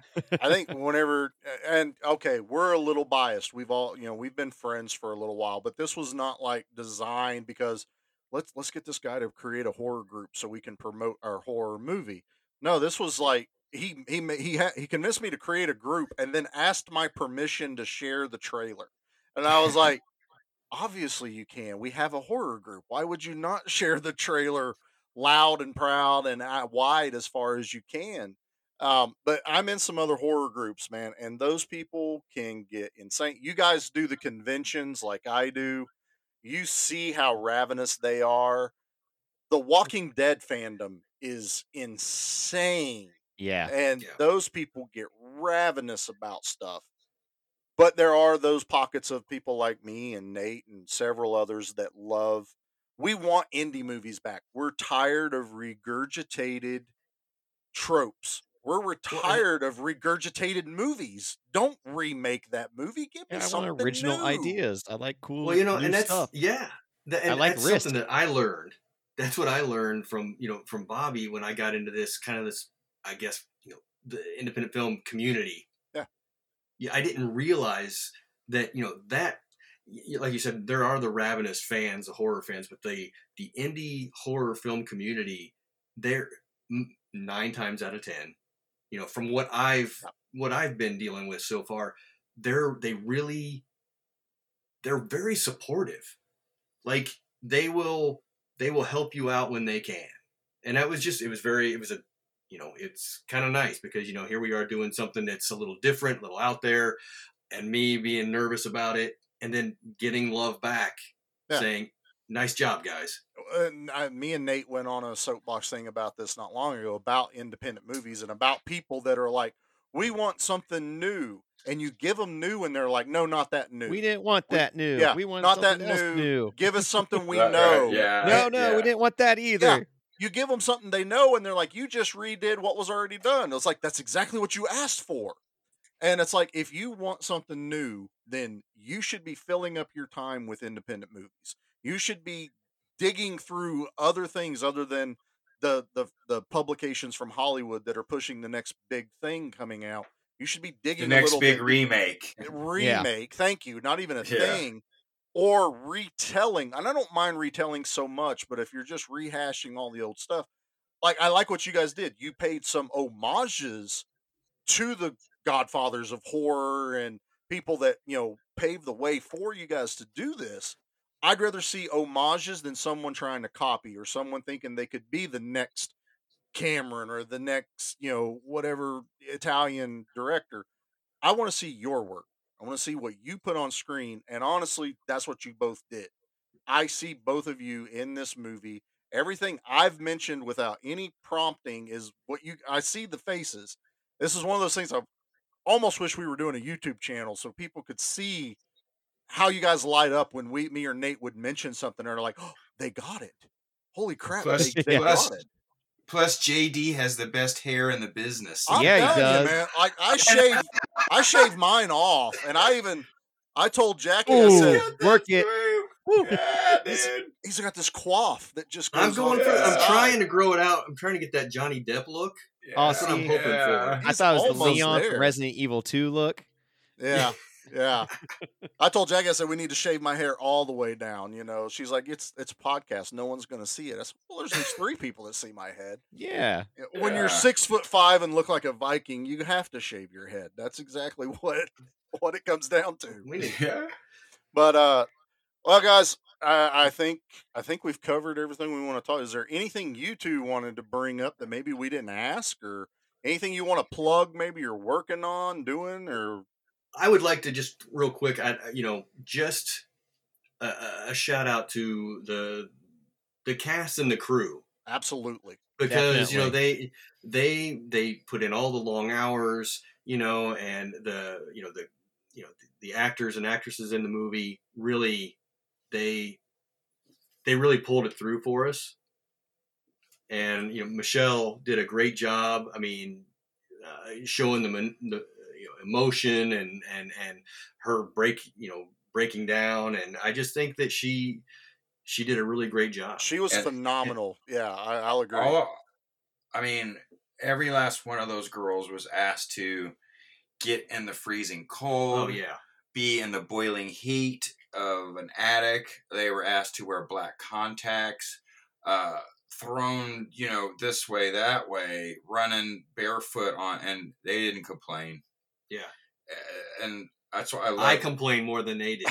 I was Yeah. complaining for them. I think. I, No, that's great. Yeah, JD said, "Oh, possum died back here three days ago. It stinks Oh, really bad." listen, listen, that was that was horrible. Hey, it was. We we we plotted out. We we marked out the shot and blocked it all out and talked about it, and it stunk a little bit. Like we could tell something had kind of died. Yeah. this is the middle of summer.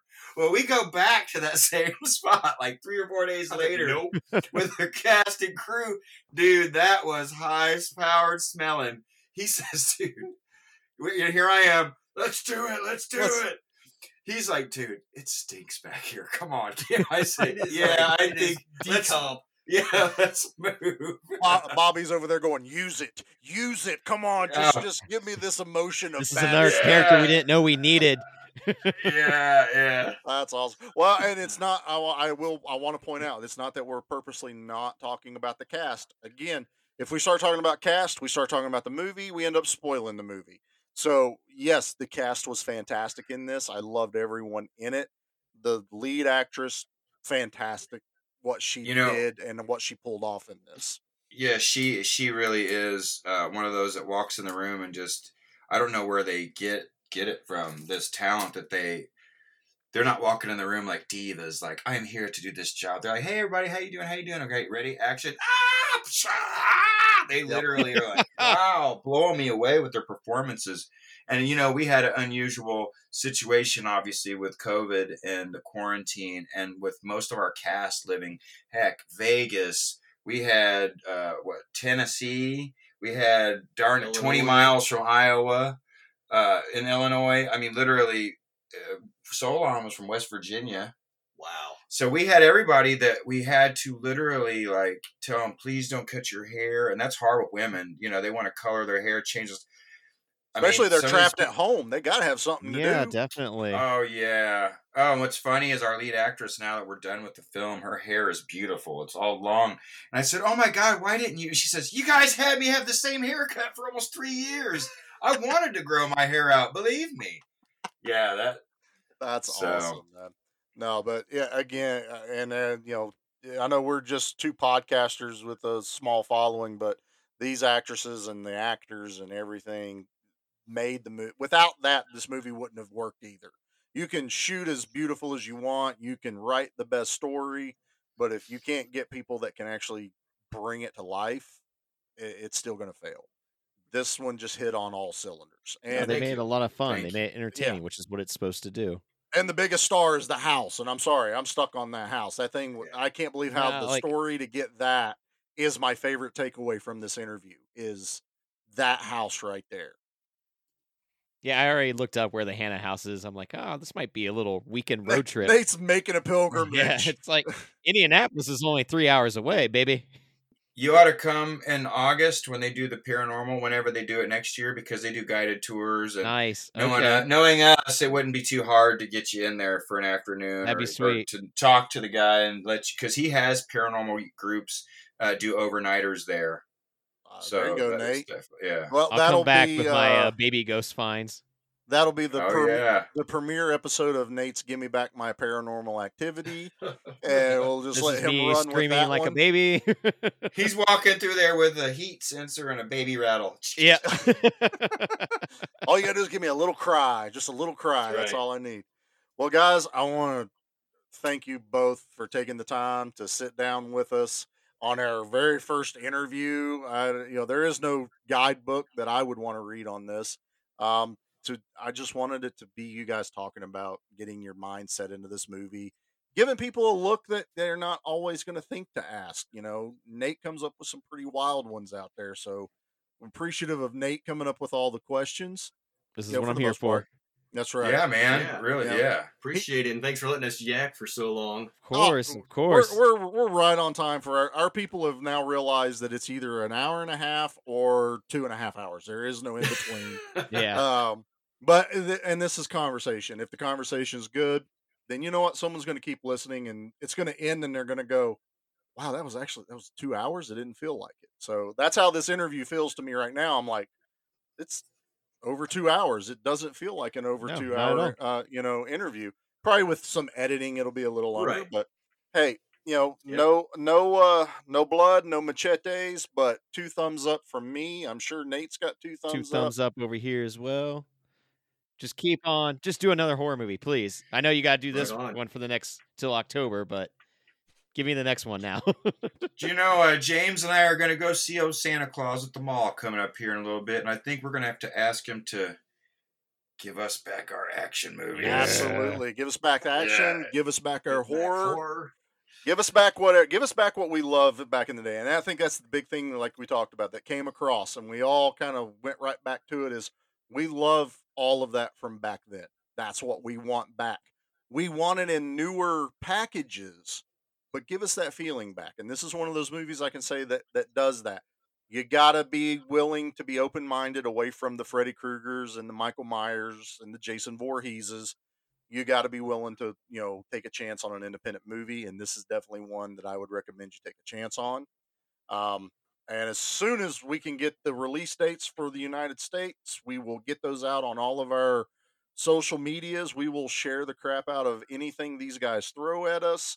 Um, you'll be hearing this episode early. Hopefully you'll f- come back to it when the movie comes out and refresh after you what would be even better is once you watch it come back and listen to us and you can actually see like oh i get what they were talking about. Oh they made a really good point about that it helps boost my numbers too but you know that's that's just me saying that but uh thank you guys so much um any any any last things before we close No, I just just thanks again for having us, man. I can't wait great. to come back on here, uh, and we'll really talk about. We'll break it down. Uh, we'll break it down i want to get you i Definitely. think we're going to have dive to get you some on scenes.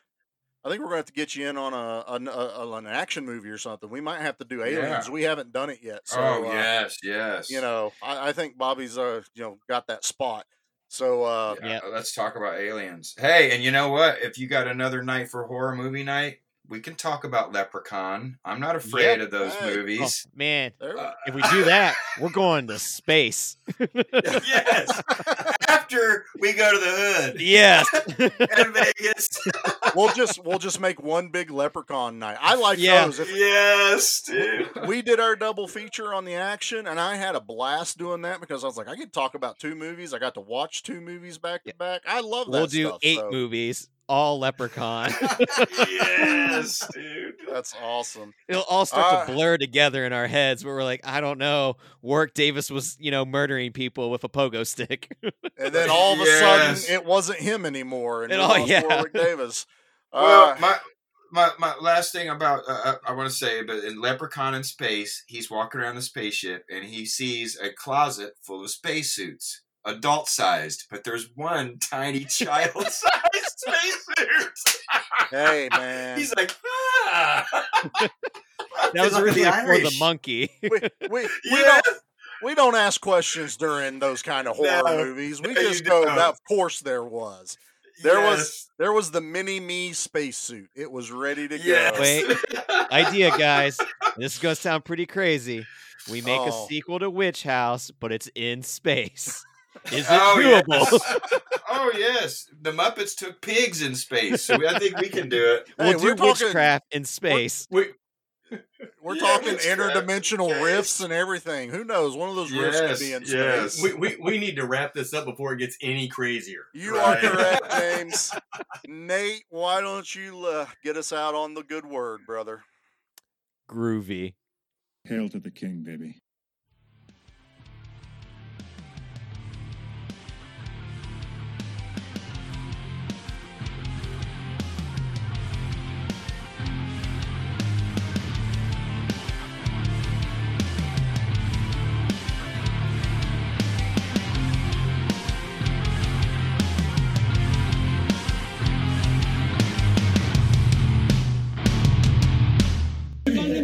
From the